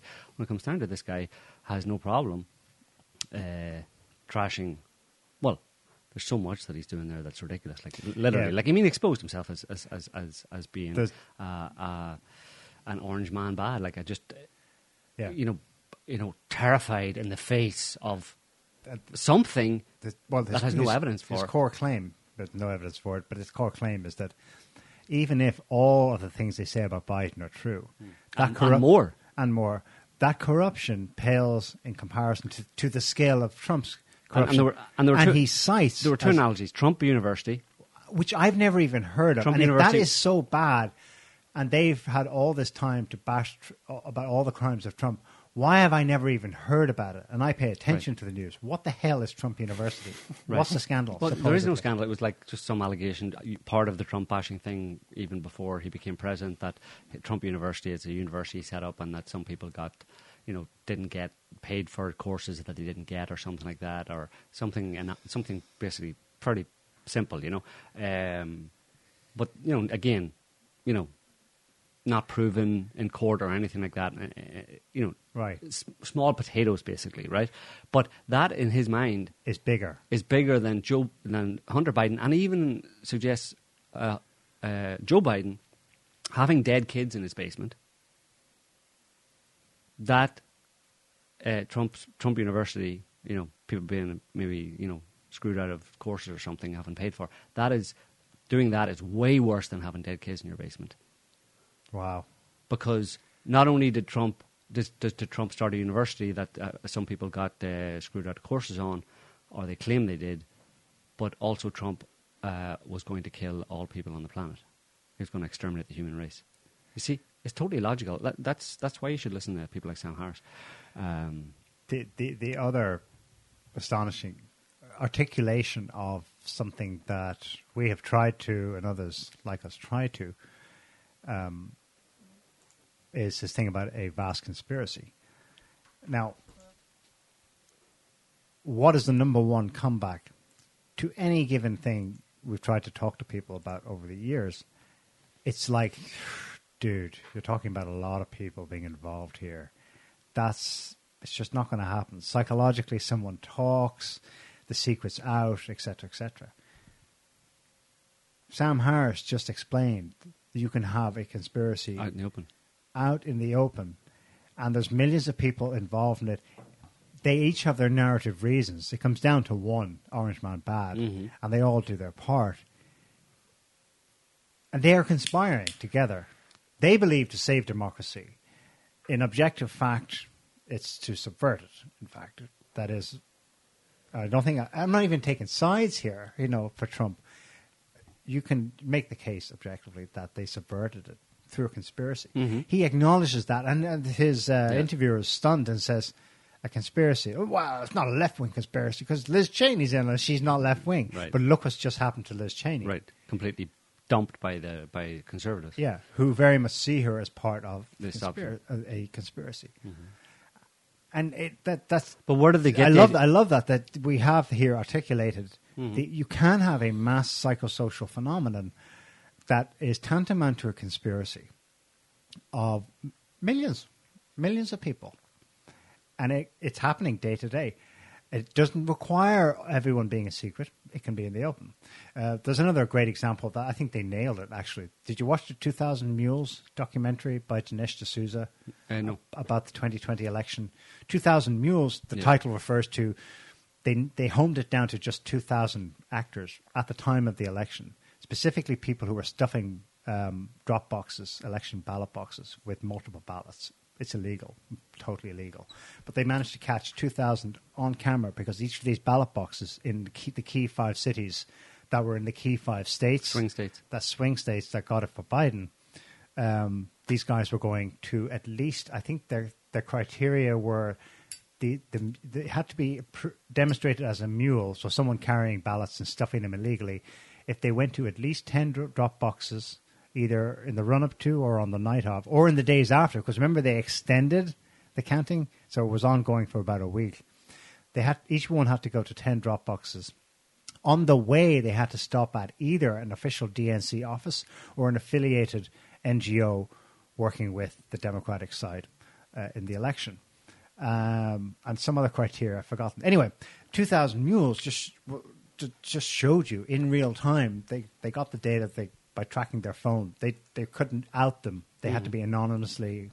They weren't allowed to name who these people were, but they got 2,000 people in a proven conspiracy hmm conspiring together on the night to rig the election against Donald Trump. Now, each of those people may not even be aware that that's they may not even be politically involved. Well, I'm going to keep quiet. They, they're hushed into it because they're getting cash on when they do each drop off. They're given cash based on the number of ballots they stuffed. Um, so they're simply either criminally inclined or they're just desperate and they need the money. And anything, well, I'll, I'll take the money. hundred dollars per drop. Okay, I can make. I can make a grand tomorrow night if I just go around to these ten places, and no questions asked. There's no official contract. It's just paid to me in cash. How many votes you talking about there then? They showed 2,000 that they, they showed that th- those two thousand alone um, amounted to about hundred to two hundred thousand votes. But the key thing was that in each of the five cities, Milwaukee, uh, Detroit, Atlanta, each of the five cities in question were of the five swing states. And it, when they, they reminded everyone in the documentary how close those states were in the end, Georgia was like 11,000. Well, when you, as would be normally be done if a judge actually could be convinced to look at this and adjudicate on it, he would say, yes, that's illegal. You cannot be doing that. Only in exceptional circumstances can you do it for a close relative and not in every state. But anyway, it's basically illegal. So all those votes are immediately discounted. So in Georgia, for example, something like 25,000 immediately are wiped out. That's it. Trump wins it. Mm-hmm. And so on through each of the five states. And they could demonstrate conclusively that just on that traditional election rigging manipulation mm-hmm. count alone, ballot stuffing, that was the old, old fashioned way of mm-hmm. doing it in days gone by. Trump won. Mm. And it's interesting because they managed to show with this passage of a couple of years that they could make the solid case. What the hell happened at the time? It was a weird, weird thing where the people most stepping up to defend Trump's honor were all hang, harping, they were hanging their case on digital manipulation, mm-hmm. software manipulation. Mm-hmm. That was going to always going to take a lot of forensic analysis and Yeah. time to prove it was the wrong way to go about it. But Yeah. you know, So we're talking about open conspiracy here. 2020. Open conspiracy accepted by everybody, which you know expo- exposes the fact that that can actually happen. Yep. Which you know goes back to almost goes back to 9/11 in a certain Oh, sense. yeah. That that was the thing about 9/11. There's no way 9/11. No, could- too many people. Too many people had to be in on it. Apparently, people can be on it, but what's the source of them being in on it? The source of them being in on it is effectively the media, because the source of it is Orange Man Bad. The, you know, if you, if you, to get people to go along with conspiracy and have a clear conscience about it, they Yeah. have to feel morally justified in doing it, Yeah. and that it's not actually conspiracy. They're not actually doing anything wrong. It's not secret or evil. It's actually a positive. It's a good thing they're they're doing. They can hold their heads high. How did they get that impression? How do you get so many people to have that im- impression uh, and to be part of this conspiracy? Well, the media. Yeah. Uh, because well, before that, Orange Man Bad, uh, instilling people this uh, this this this idea of uh, or a terror of, of a person that he's that he's just he's a he's a meteorite coming to destroy the Well, if the you can convince race. an intellectual like Sam Right. Harris that he is a meteorite who will destroy Earth Right. if he is allowed in a second time, Right. you can convince middle age, uh, middle class right. people. and where did that come? Where did how did that happen? It was the media. He obviously Sam Harris's uh, opinion there, his perspective, is entirely installed in him, given to him by the media, by several years of him watching the media talk what have n- you know spout what have now been proven to be uh, uh, an egregious number of, of of egregious lies about Trump, proven to be lies, but he still doubles doubles down on it because once he's believed the lie, it doesn't matter. I mean, he he is apparently not aware that all of the evidence. He cites Trump University. That's all he's got. Surely he should be citing Russia collu- Russian collusion, um, um, What else was there? Well, Well- the big thing they were hitting people with during the first campaign was that he was uh, a rapist. ra- They fell apart in court. yeah, After that, there was well, he was very bad to um, his employees Mm-hmm. during eh, who worked for him in the Trump organization. Mm-hmm. Again, they Yeah. fell apart because Trump. Yeah. Trump's team pulled out a whole lot of people who testified on his behalf and says Trump's awesome. You know, we love working for his organization. Blah blah blah. Mm-hmm. Yeah, it's hard to remember what it is, and it's, it's, it's is interesting it? that you just even those people, if you ask them today why they hate Trump so much, people who hate Trump, they probably won't be able to give you very clear reasons. That, but that's the insidious nature of what's effectively mind programming or, or media messaging over and over and over and over again. Um, it has that effect on people where they just form an opinion, a strong opinion about something, that something is objectively true. This is the only way um, it can be. This is the absolute truth, and I don't know why. Yeah. Because Well, it's years. And the same thing happened with COVID. over and over again, Yeah. repeated every day, multiple times every day. Are they completely empty vessels into which the media writes their entire programming, Apparently. or are they fertile ground? Though, do they already have a set of values and a certain psychological makeup? That's leveraged for sure, but it doesn't make the lie any more any less of a lie. Right. You know what I mean? It's exploiting people's, uh, arguably in this situation, people's good nature for evil purposes. You know, people who are left, liberal, who kind of more tend to be kind of bleeding heart, compassionate kind of people. Well, you can weaponize that in them by bombarding them with. Uh, I wouldn't put Sam Harris in a bleeding heart. no, but he's definitely a lefty. There's obviously Yeah. a spectrum of them, you know what I mean? But uh, for a lot of people, the whole anti-Trump thing was, well, why did they hit the whole uh, misogyny and that kind of stuff thing? Obviously, that you know targeted at women and also uh, more, I suppose, more compassionate or lefty liberal type uh, males as well. And then the big one, obviously, was Russian collusion, treason. That gets as many people as possible. This guy's like working against our country. He's working for a foreign power who's out to get us and all proven to be false, you know, apart from the misogyny, which, you know, uh, I'll take, um, uh, you know, there's no ideal, especially in the world the way it is now, there's no ideal uh, on offer, so um, I'll take Trump's, you know, some slightly narcissistic, uh, misogynistic at times, let's say, point of view because I don't think it's anything that's it's not pathological misogyny. Let's say it's it's it's it's a common or garden form. I'll take that over Biden's apparent Dead children in the basement. No his predilection. That's what they, his predilection for young children. Right. For touchy, touchy, feely, smelly of young children, I'll take. I mean, just on blink when I don't know for sure because I don't know the people, I can't get access to them. I don't, I don't, I won't, I don't know their secrets. But just on the available evidence, I'll take Trump and his his uh, faults over what appear to be Biden, Biden's faults. Yeah. Uh, to be clear, I'm not accusing Biden of having kids in the basement, but Sam Harris is countering your comparative analogy there by saying, well, I'll take your misogyny and narcissistic personality issue with Trump. Uh, uh, any day, I'll take over that. I will take Biden actually having molested and murdered children in real life. Yeah. He, he is saying that back to you Yeah. with a clean conscience, But that- believing how- that he has is a higher moral ground than you do. But how is that defensible?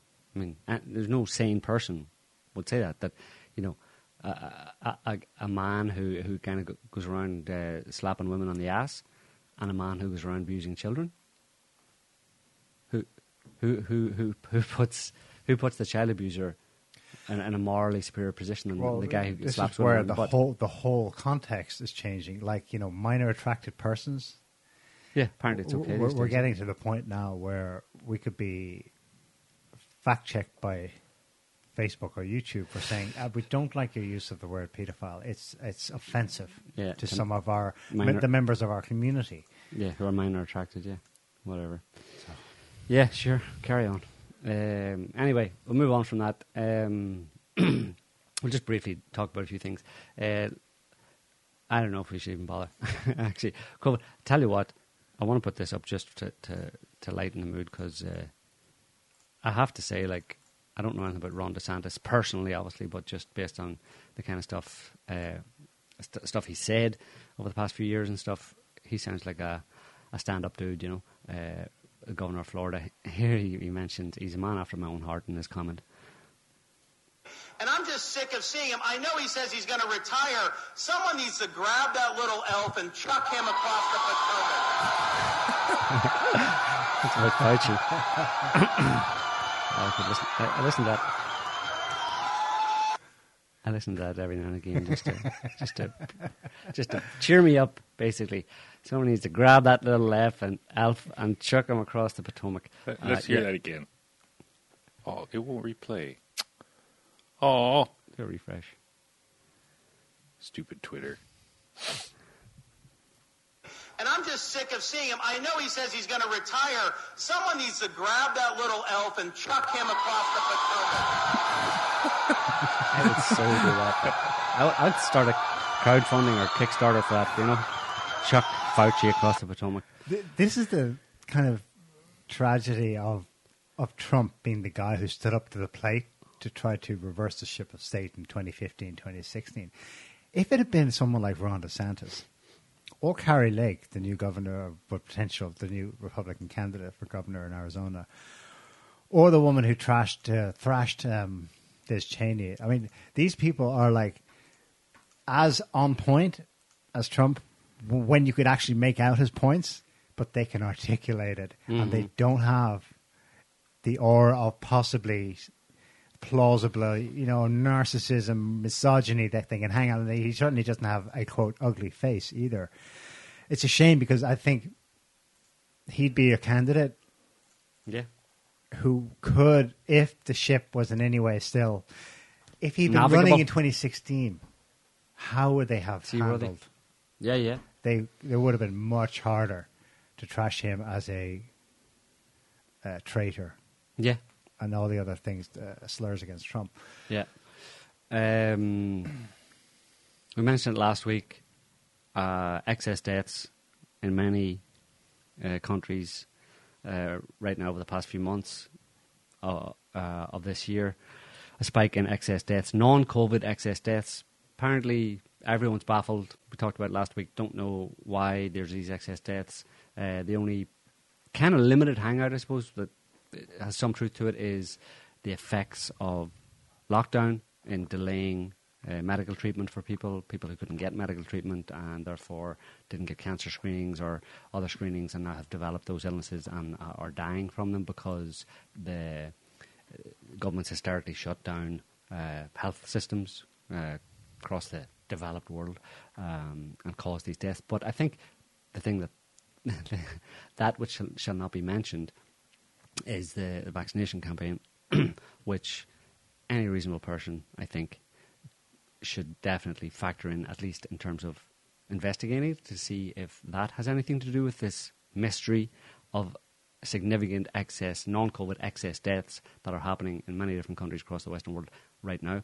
Uh, but apparently, no one wants to touch that one. Um, except, of course, for, well, I don't know if he actually does it, but Tucker Carlson uh, is, is on it. We can just play this. It's only a short little excerpt, but uh, it gives a kind of an overview of the of the problem. God, it's over now. Now that we can blame Donald Trump for the vaccine, we can finally tell the truth about the vaccine without being fired or attacked or thrown off the internet. We really should have thought of this earlier because it feels good, the freedom of this. so let's take a moment to talk Trump about. Donald Trump's vaccine and why it seems to be, among other things, dramatically raising death rates among young people. According to data from New Zealand, the government there, for example, children who were vaccinated between the ages of 10 and 19 were more likely, not less likely, more likely to die within a month of vaccination than those who didn't take the vaccine in the same age group. And it's not just the New Zealand government that has found this. This summer, a Dutch researcher called Andre Rader published a paper entitled COVID 19 Vaccinations and All Cause Mortality. The research analyzed hundreds of cities and towns. What did it find? Quote, we could not observe a mortality reducing effect of vaccination in Dutch municipalities after vaccination and booster campaigns. We did find a four sigma significant mortality enhancing effect during the two periods of high unexplained excess mortality. Oh, so the data suggest, don't prove, but suggest the vaccine may be killing people. Unexplained mortality is also on the rise in many other countries Australia, England, Wales. But as Alex Berenson reported on his Substack recently, the Canadian government is seeing a similar problem at huge scale. As of this summer, people who took Donald Trump's vaccine in the Canadian province of Manitoba are roughly 50% more likely than the unvaccinated to be hospitalized or die from COVID. Again, to pause. How bad is Donald Trump's vaccine? So bad that people who take it are more likely to die of COVID. Hmm. So Donald Trump did try and kill kill a large number of people on the planet through his vaccine. Right? Maybe Orange Man is bad, Maybe. but Donald okay. Trump was actually leading Bill Gates' depopulation agenda. Yeah, but maybe at this point, I don't care who is responsible for it necessarily. No, no, it's Donald Trump's vaccine. Well, we can call it that, but I would like to focus on if it's if, if it's if it's permissible, focus on that fact that the vaccines, evidence coming out suggests that the vaccines enhance mortality. the term enhance. Yeah. Did you get your mortality enhancing vaccine? Sounds like it might actually make you live longer. It's actually the opposite, uh, for some people anyway. Um, yeah. So, but they still that that like I said, he's he said it, uh, but and there is there are reports. Obviously, that's why we're pulling on. We talked about it last week about excess deaths, unknown, mysterious, crazy excess deaths that are scaring uh, researchers and scientists and all that kind of stuff. We don't know what's happening. The best thing they can do is lockdown effects or whatever. But um, there's still pushback against them. We put this up. Uh, I, I, I put this. uh, I, I think I showed this um, last week, and I'll just give you an idea. This is. Uh, it's kind of like the old school topic on on uh, on on COVID and lockdowns and uh, that we were talking about way back at the beginning, probably like in March 2020 almost. You know, we talked about this last week. It's um, it's in the Irish Times. It's from about a week ago or so, and it's basically we talked about uh, the essence is in Ireland, COVID 19 was reported as a the single cause of 183 deaths out of 5,201 official COVID deaths. So ne- only 90%, 97%, or 97% of COVID deaths in Ireland, COVID wasn't reported as the single cause of death.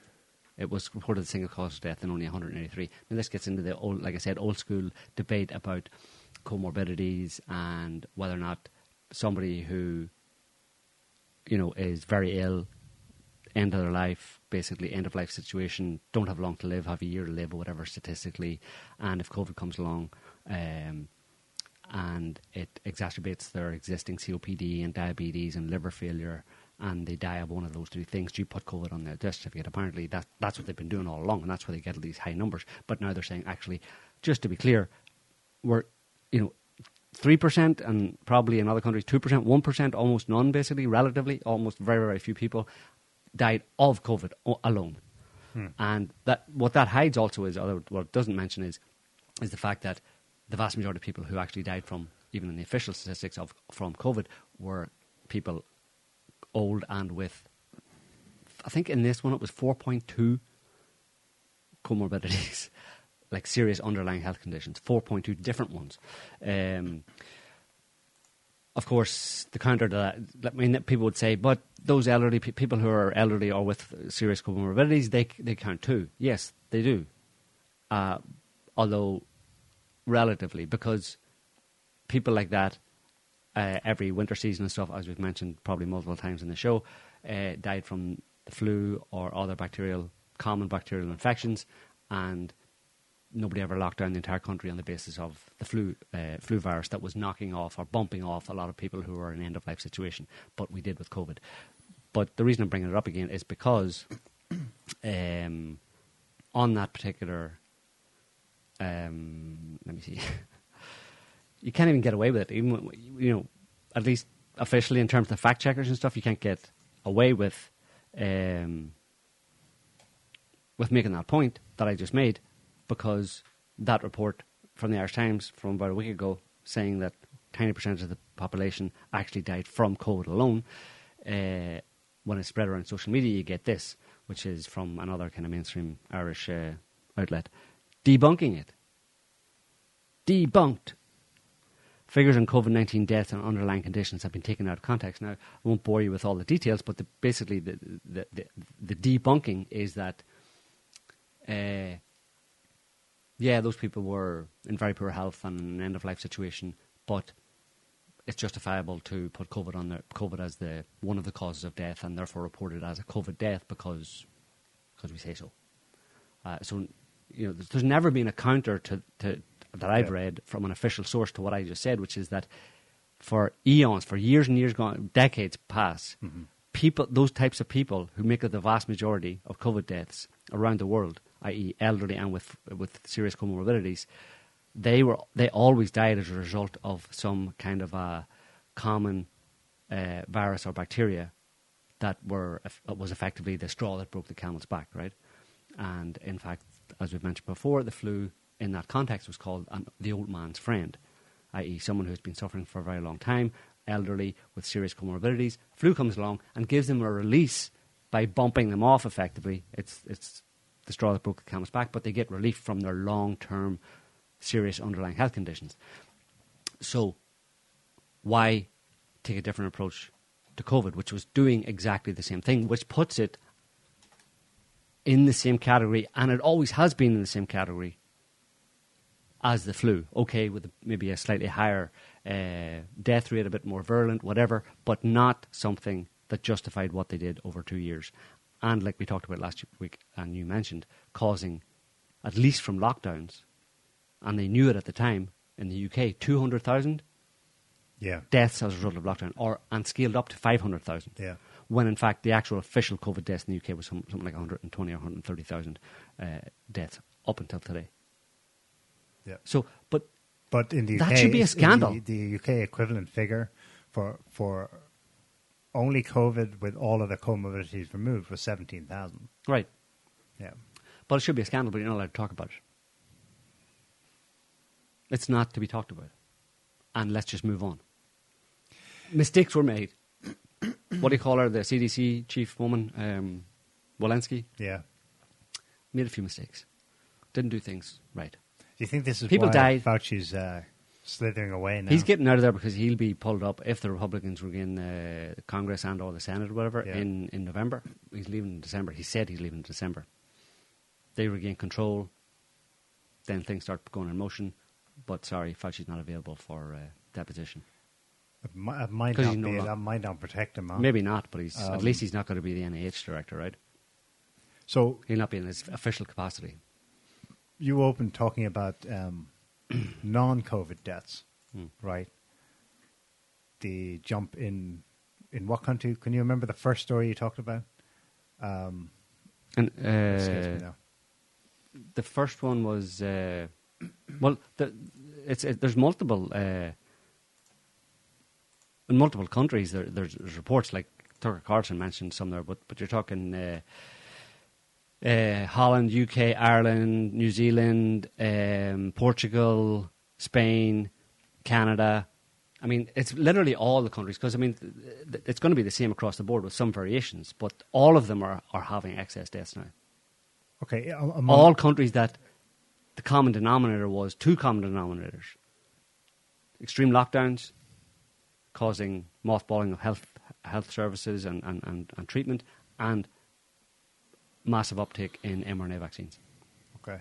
Uh, this one Did you see that? yeah, go ahead. Um, I was just going to show you the, one- the one from a recent one uh, that that made me think of this again. It's from a couple of days ago. It's from uh, Belfast Telegraph. Uh, it's just there's no point in going into the details, but it's another headline that, that speaks to this issue. What are Northern Ireland's excess non-COVID death figures telling us? Public has a right to know why there is a rise in unexplained mortality. Well, it would be the mortality enhancing vaccines, no? As in that Dutch Dutch uh, scientific report. The mortality enhancing vaccines. well, check this That's out. what he called them. You have a Um, mortality, an enhancing mortality, and you have mortality enhancing vaccines. Can we draw a parallel? Can we draw a connection? no, shut up. Take the shot. Take your 17th booster. Anyway, Um, what have you got? I've just sent it to Scott. This is exposenews.com. It's a British alternative Mm. site. We'll get fact checked on this because it's not a primary news Mhm. source, blah, blah, blah, blah, blah. But It's they're taking it directly from the British ONS, Office of Mhm. National Statistics. Have you seen this? This is COVID deaths, not Yep. the non COVID deaths. Yeah. Nine, nine in ten, the UK government confirms, apparently through their ONS data, UK government confirms nine in ten, nine in every ten COVID deaths over the last year. That's June to May, June 2021 to May this year, have been among the fully triple vaccinated. Yep. Um, yeah, there's lots of pop-ups on this, unfortunately. If you scroll down, um, that's their own chart, but they say official da- figures published by the UK government revealed that um, 90% of deaths, of COVID deaths in the last year in England, 91% in fact, um, have been among those either with three shots or four. That's uncomfortable information, Neil. It's it's like an uncomfortable fact. It's do you not have any alternative facts to that?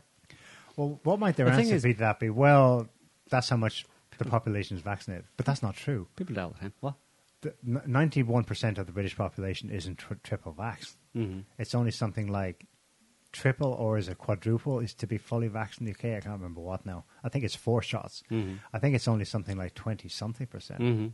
So they can't no longer draw on Yeah. their fallback before. Well, the pop- the population is saturated with vaccines. Of course, there's deaths among everyone's vaxxed, Right. but everyone isn't vaxxed to that extent. Right. And- but there's other data that shows the same thing.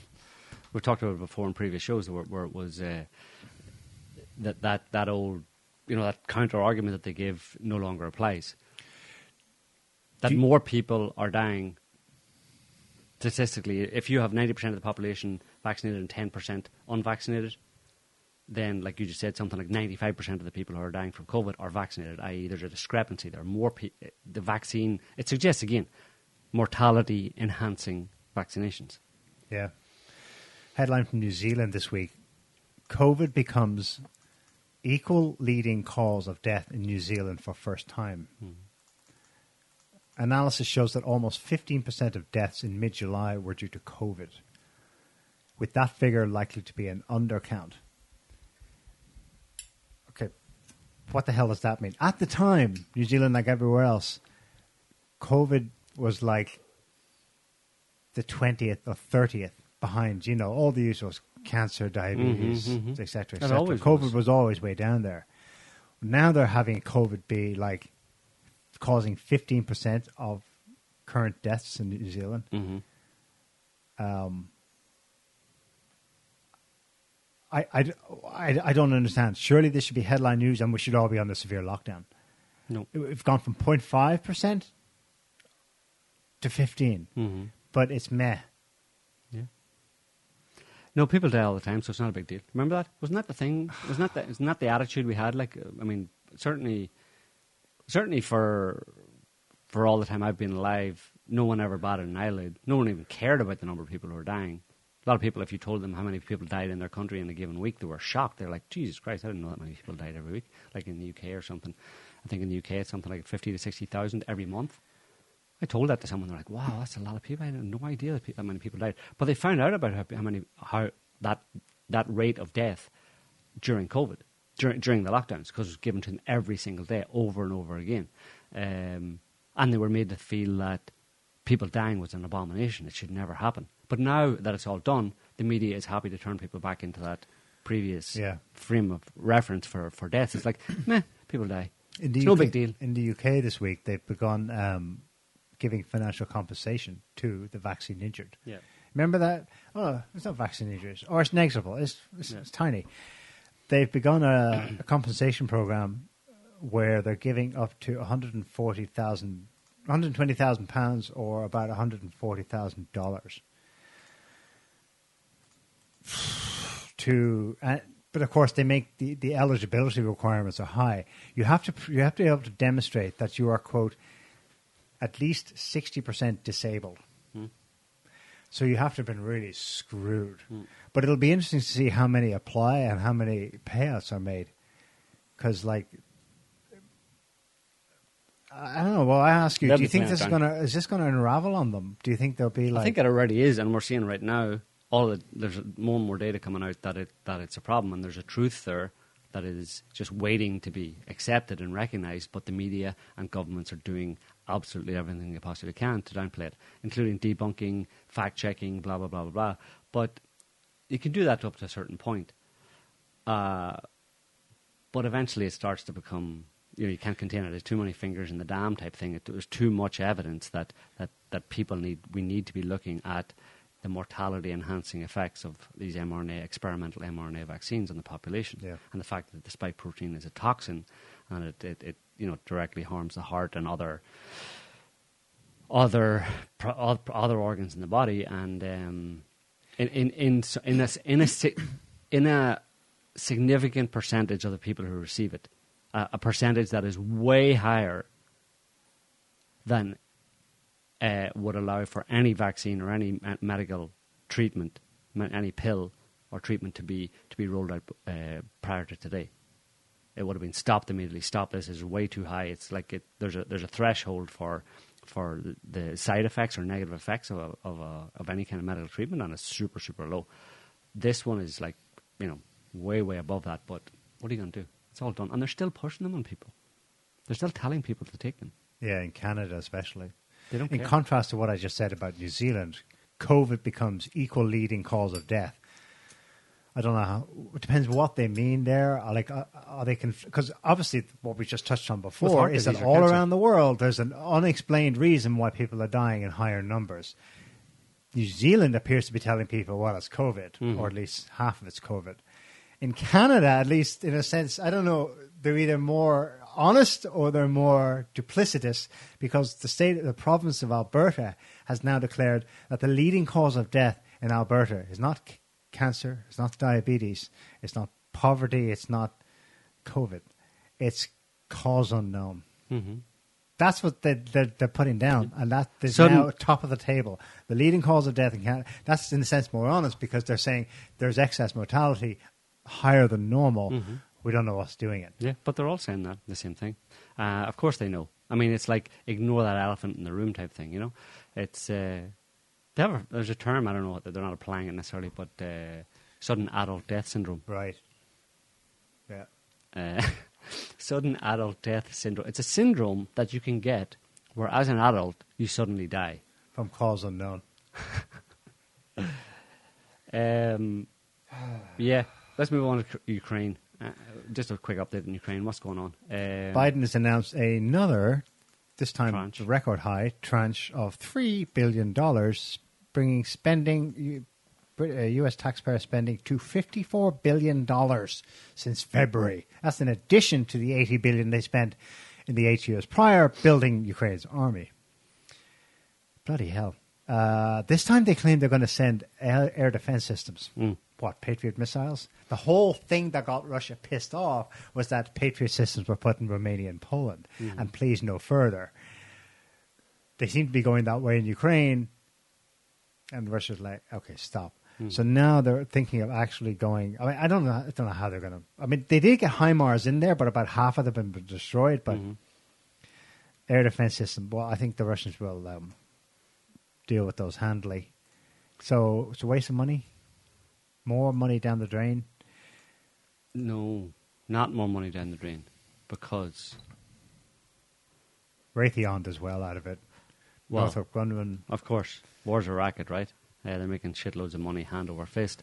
But from the ideological point of view, it's not more money down the drain because you don't obviously understand the serious threat and the extent of the serious threat that is posed. But there's someone here who can um, let you know. Oh, good. Oh, Jesus, him. Россия не остановится сейчас, если Россию не остановить сейчас победой Украины, то все эти убийцы в итоге могут прийти в другие страны Европы, Азии, Африки, Латинской Америки. Europe, Asia, Africa, Latin America, Neil. This is global. This is as bad as Trump, the meteorite. Going to wipe out the entire population, right? Russia now, and of course Trump, Russia. Hello, collusion, right? Right. Together they have the, the same mindset, right? So Trump wanted to destroy the entire population, according to Sam Harris, in the form of a meteorite, or he, that was the, that was the going to be the effect of him, right? Um, and according to Zelensky, it's pretty much the same. If Russia is not stopped by the brave Ukrainians, this will go global. Before you know it, the entire continent of Africa, the entire Americas, and all of Europe, not Asia, obviously, because they're friends, but everything west of Ukraine and south of Ukraine will be swamped in murderous Russian psychopaths. They will obliterate, slaughter, Everything in their path because they're just Russian. scorched earth. Any day, now. and it'll happen if we don't stop them in Ukraine. That's what's going to happen. That's the next step. It's Russia's plan. So now, do you understand? Yeah. Okay. Yeah, no. Well, that's just propaganda, obviously. Uh, Obviously. but, Scott uh, Ritter reckons uh, Ukraine has lost, uh, but he, he's, I should say that he, citing an accidentally leaked, then retracted Ukrainian MOD statistic that they'd lost 191,000 casualties Mhm. by July. That's both deaths and injured, but whatever, they're put out of action. 191,000. Um, and that was only in the regular army. That excludes customs or border Mhm. guards, possibly excludes the militia like Azov and Aidar.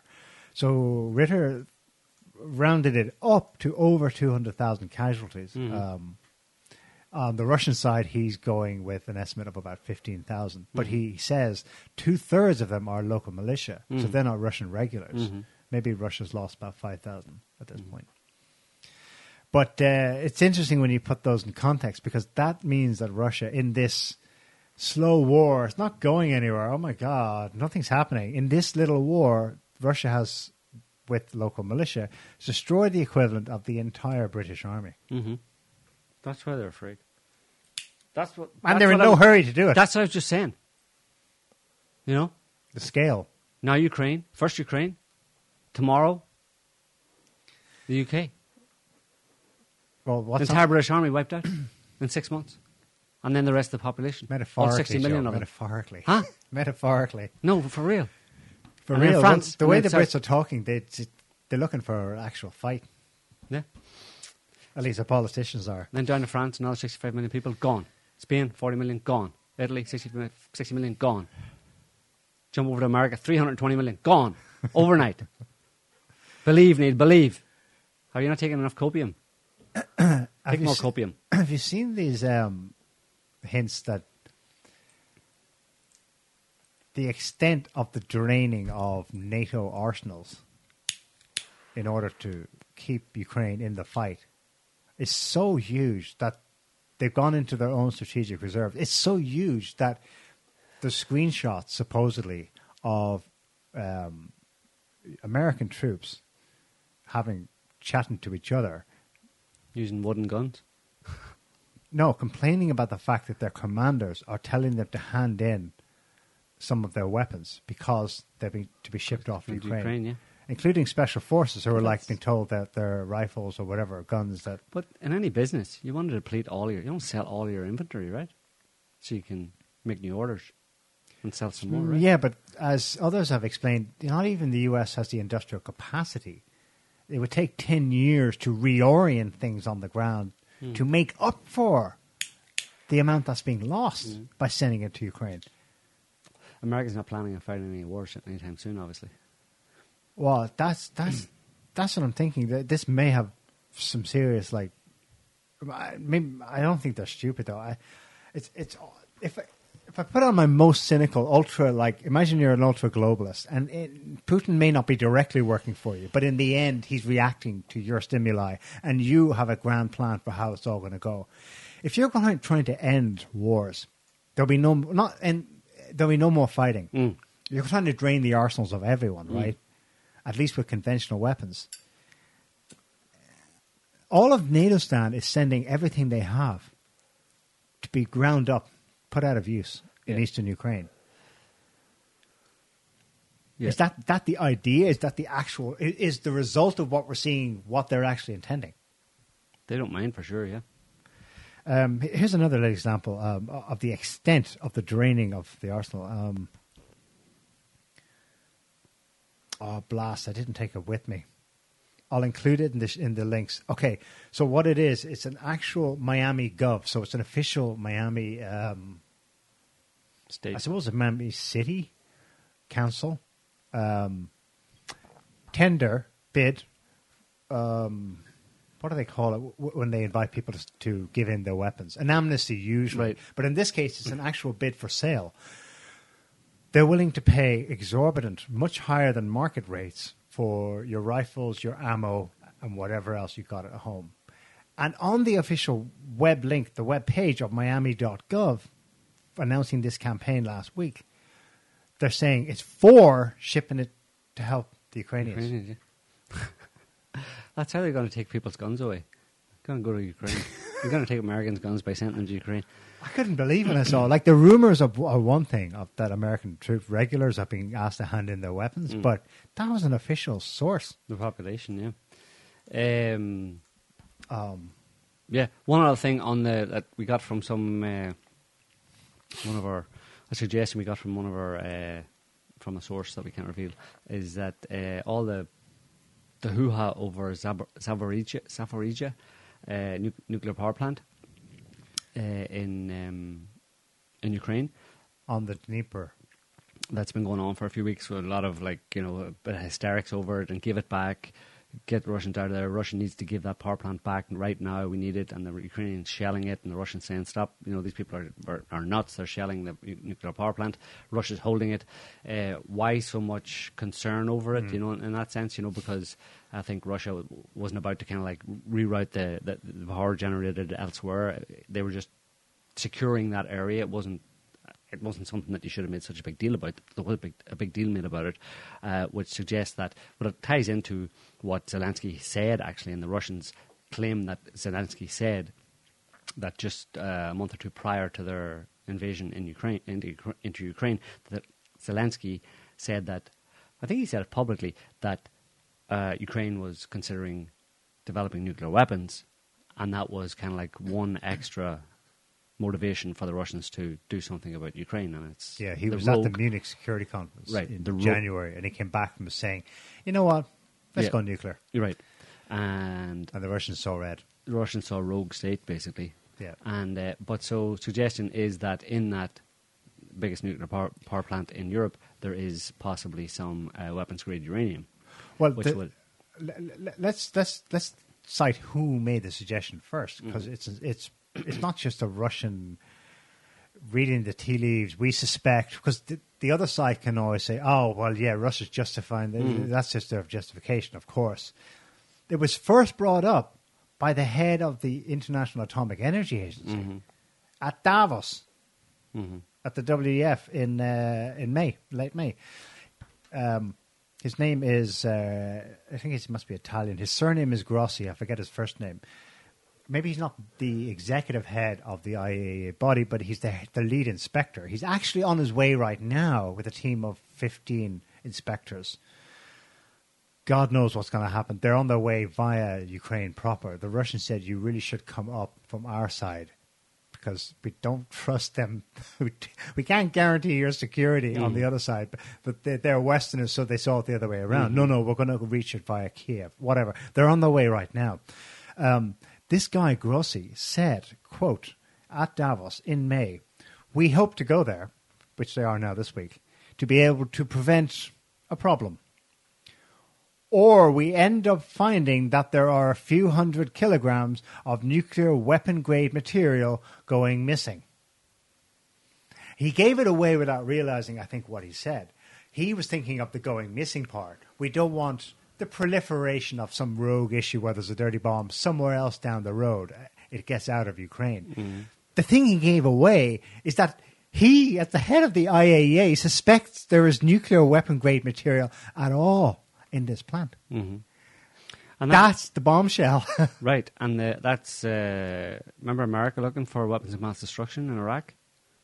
Russia can justifiably say now that uh, we found it. 100%. We found it. Hundred percent. You know those weapons, WMDs we were looking for. We found them in uh, Ukraine, and that's what we're doing. We're we're dealing with this uh, with this problem. You know, America was very concerned about Saddam having WMDs. He didn't have any, but they went in anyway and destroyed the country. Well, Russia's using the same rationale, except it seems that they do actually have WMDs in in the form of weapons grade uranium.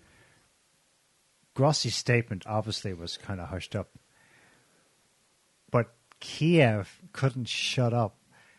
They further doubled down on the exposure of that link because they immediately accused the head of the IAEA at the time of quote repeating Russian propaganda. Mm-hmm.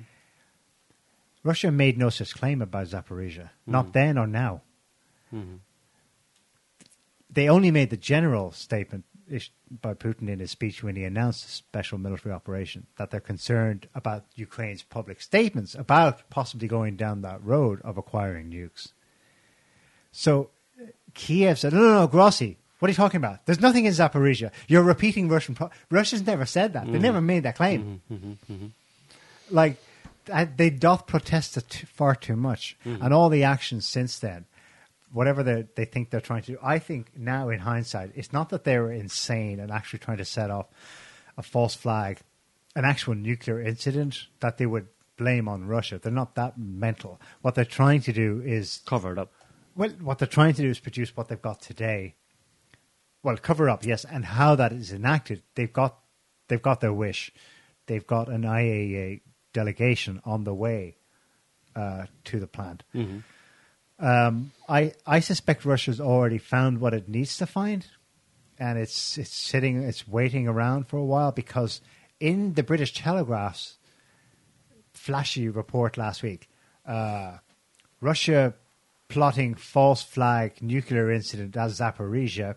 Its evidence at the top of his page was um, phone video taken at the plant and leaked, presumably by someone who works there, showing indeed Russian military vehicles right up against Mhm. one of the reactors Mhm. with the Z marking on it. Mhm. I think they've gone in and taken out whatever they wanted, and they can expose Ukraine if they wanted to. I don't know. I don't know if they would have taken it out necessarily. They probably want to keep it there so Right. that the IAEA inspectors can Ideally, can that see would, it. they I would mean, find it. But you notice that they're coming to Ukraine, and Kiev's only very happy to see an IA de- delegation on its way out there right now. Hmm. Well, we'll So- see. Um, this video, weird stuff in the sky, environmental, cosmological, meteorological. I don't know what you call it, but this was seen in the sky somewhere above uh, residents of Volnovaka. It's the next. Я не town- знаю, что это. It's ju- it's the next town north of Mariupol. Yeah. It's weird, weird kind of ripples in the sky. And that strange logo floating over them. That logo's not part of it, yeah. That's but, something uh, Donetsk. Yeah, that But yeah, it's weird. The Ruskies do a Something lot of similar uh, was seen in uh, Syria several years ago. Um, if you look it up, there's weird over Aleppo. over Aleppo, yeah. Um, and then the only the only other thing I've got here is uh, a, it's probably the most important uh, story from the point of view of the average person when you know the rubber hits the road type thing. Um, it's uh, this is DefCon. Was it DefCon one? Is the worst one, isn't it? This is DefCon one uh, because this is the first time in all the previous, as you may remember, time when people go and like clean stores out of toilet paper. No one ever said No. that, That was was a shortage of toilet paper. That That was was just spontaneous spontaneous. on the part of people. I need toilet paper because things are not things are a bit hairy, a bit unstable. I'm getting toilet paper. But now uh, this uh, Finnish uh, company, I think they make toilet paper, basically said during the recent weeks, Metsä Tissue has had to curtail its production both in blah blah blah and blah blah blah Slovakia and Germany. So it's not just Finland for several days because of the high energy price peaks. So energy is causing energy price Putin's price hikes, right? Putin's that you keep hearing, and again, it's just this media manipulation of the actual fact. And I, I'm just I don't even bother anymore correcting people because it's gone down the memory hole. But the only reason there's price hikes uh, in terms of energy, gas, and and oil, let's say, uh, and and obviously by implication then uh, electricity, is because European, America, and European countries chose to stop buying Russian oil and gas. They chose. They didn't have to. Russia didn't stop them. Russia didn't cut it off. That's what's reported all the time. Russia using gas, uh, oil, energy supplies as a, as a political tool, blah, blah, blah, blah. No. Go back, look at it. These European countries and America chose, on purpose, deliberately, consciously, said to everybody, we're not going to buy any more Russian oil and gas. And the result? Massive uh, uh, energy price spikes. Yeah. So, I- and then, this- and, and this- this being the knock on effect, This basically. this smacks of. Do you remember what people did when they were spooked? When we had them all, ninety five percent of them, by the nuts in March 2020. Let's let's poke that button again. Maybe it'll get them hystericized like they did spontaneously, and they had a run on toilet paper. That that smacks of like sort of uh, contrivance, you know. Oh, but it's actually it's actually true as well. It's true that it's possible. I mean, it's but starting. That's starting, trying and to- it's going to get worse.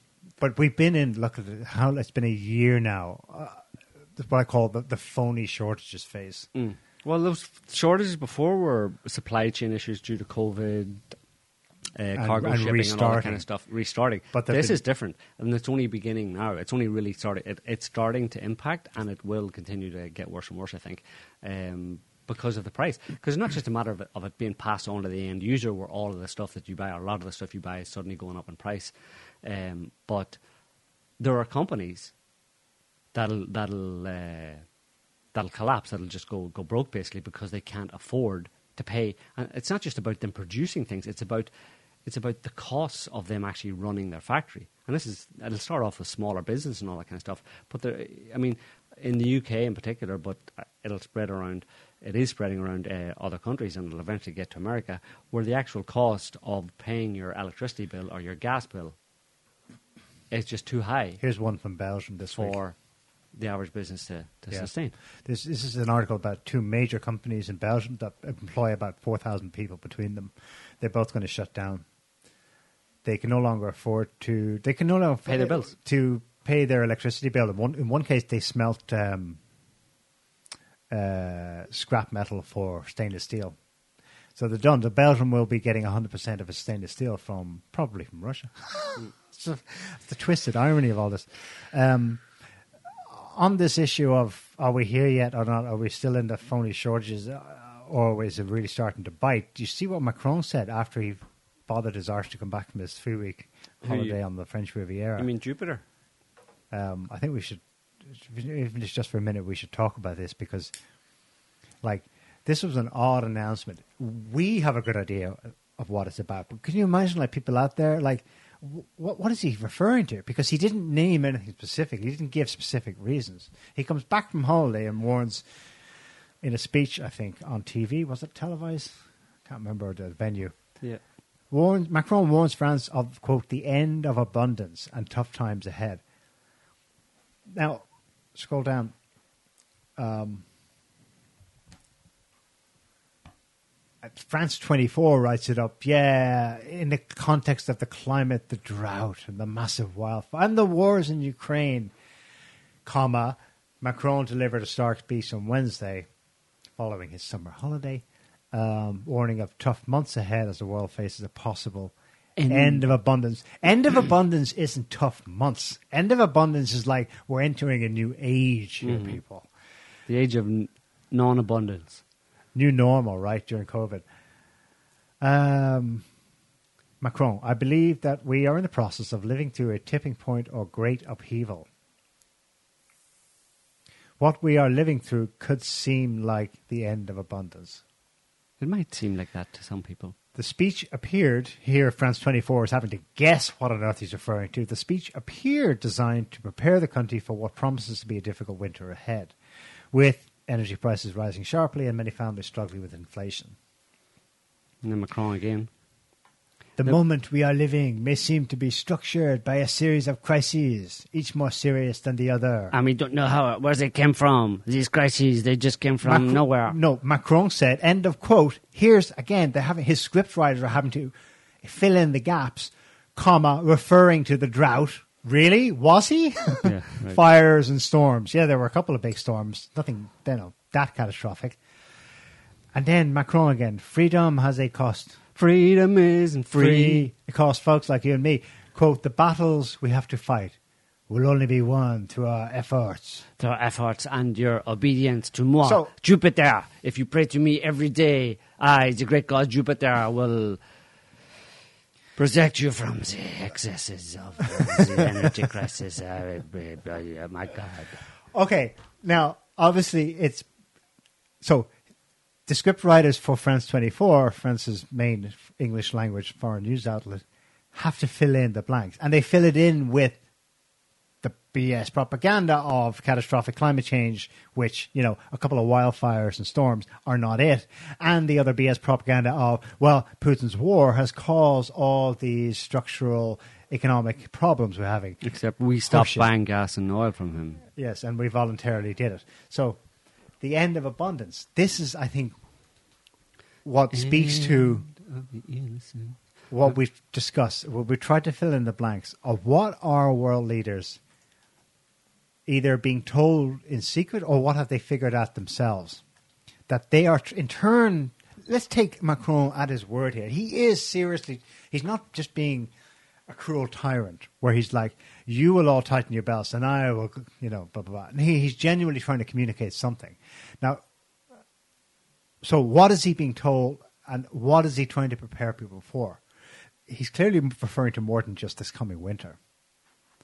You know, the a time of transition, an upheaval. I, I mean, he's there's Mm. something on his mind where it's like world changing. Maybe.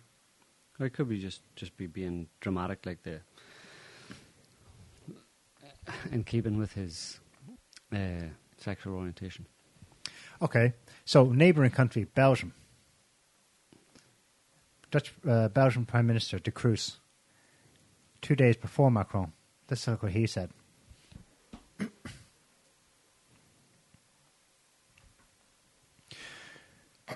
De Croo, Prime Minister of Belgium, the next five to ten winters will be difficult. Okay. There's a bit more He's been- information there. It's he- not just this winter. He's been he's been he got the crystal ball or something. I don't know. He, he's not The putting on the charms. He's citing some info he has specific. That's like He we're went to looking at ten years. He was up in Saruman's tower and he looked into the Palantir and Saruman told him the next ten. Uh, yeah, next five to ten winters. Yeah, no doubt. Especially, well, of course they'll be different, difficult because when you cut off your primary source of energy supply, i.e., Russian oil and gas, uh, and then say, yeah, we're going to transition to uh, well green energy, uh, or well, first of all, we're going to transition to other sources of gas and oil, but really quickly, our, our goal here is to transition to green energy, i.e., i.e. solar panels and wind turbines, and uh, obviously. Any rational person would say, well, that's going to take quite a while to transition from fossil fuels to some kind of green new energy. You're going to have to destroy the economy, effectively, the economy as it is based on fossil fuels. Um, and, and transition to that's going to be a massive upheaval. So yeah, it will probably take five to ten years to do that. But by the end of it, you're probably going to have carnage. Like there's going to be uh, maybe half the population will be dead. So what he means by difficult means uh, uh, uh, mortality enhancing. Mortality. The next five to ten winters will be the next five to ten mortality enhancing winters will be difficult for the people whose mortality you know, gets enhanced. by decisions I was a part of. Yeah. taking. Yeah. Now you're going down the rabbit hole there of, of depopulation, Neil, and we don't want to go there because that's pure conspiracy theory. So let's just leave it at that. Anyway, we'll just wait and see. Bottom line, wait and see. And you know, bottom line is also that we'll probably just be proven correct, more or less, in our in in general terms, in the overall dynamic. But again, we'll wait and see. Yeah. Yeah, we'll wait and see. All right. We're not going to tell people what's going to happen. We're just going to wait and see. uh, although they're doing a good job of telling us what's going to happen. I mean, look, Joe, for God's sake, we're not the Cassandras anymore. No, they are. People's fucking elected officials are basically telling them, without quite spelling it out, but they're telling them, look, guys, uh, this is a Hunger Game type situation. 10 to 15% of you are going to die in the next couple of years. Yeah.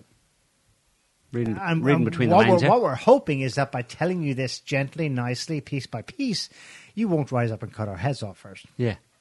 And even if you do try what to. a bet to take, though. Yeah, well, if you do try to, we'll just all retreat into our bunkers, you know, so. Yeah. And put the put the cops out on you. We'll set the dogs on you. Release the hounds. So, yeah. Anyway, that's pretty much it. We've been going for almost two hours, so uh, I think we'll call it, uh, call it quits right there, there and then, because you, you, if you go any further, Neil, you'll just. I'm melting here. This room is too hot. if, Let's if get you, out of here. If you, it's the it's the studio lights. If you go any further, you're going to be uh, you'll be wading in that rabbit hole, and you'll just you'll, you'll reveal the big secret, Neil. That's where you're going. You're going to reveal the big secret. Uh, anyway, um, yeah. So listen, thanks guys for watching and for whatever else you were doing while you were watching. um, and thanks for commenting and. We will be back next week. Don't forget to smash all the buttons as usual. Uh, we'll be back next week with another show, uh, keeping you up to date on what's going on. Until then, have a good one. See you next week. See you later. Bye. Can't stop the signal now.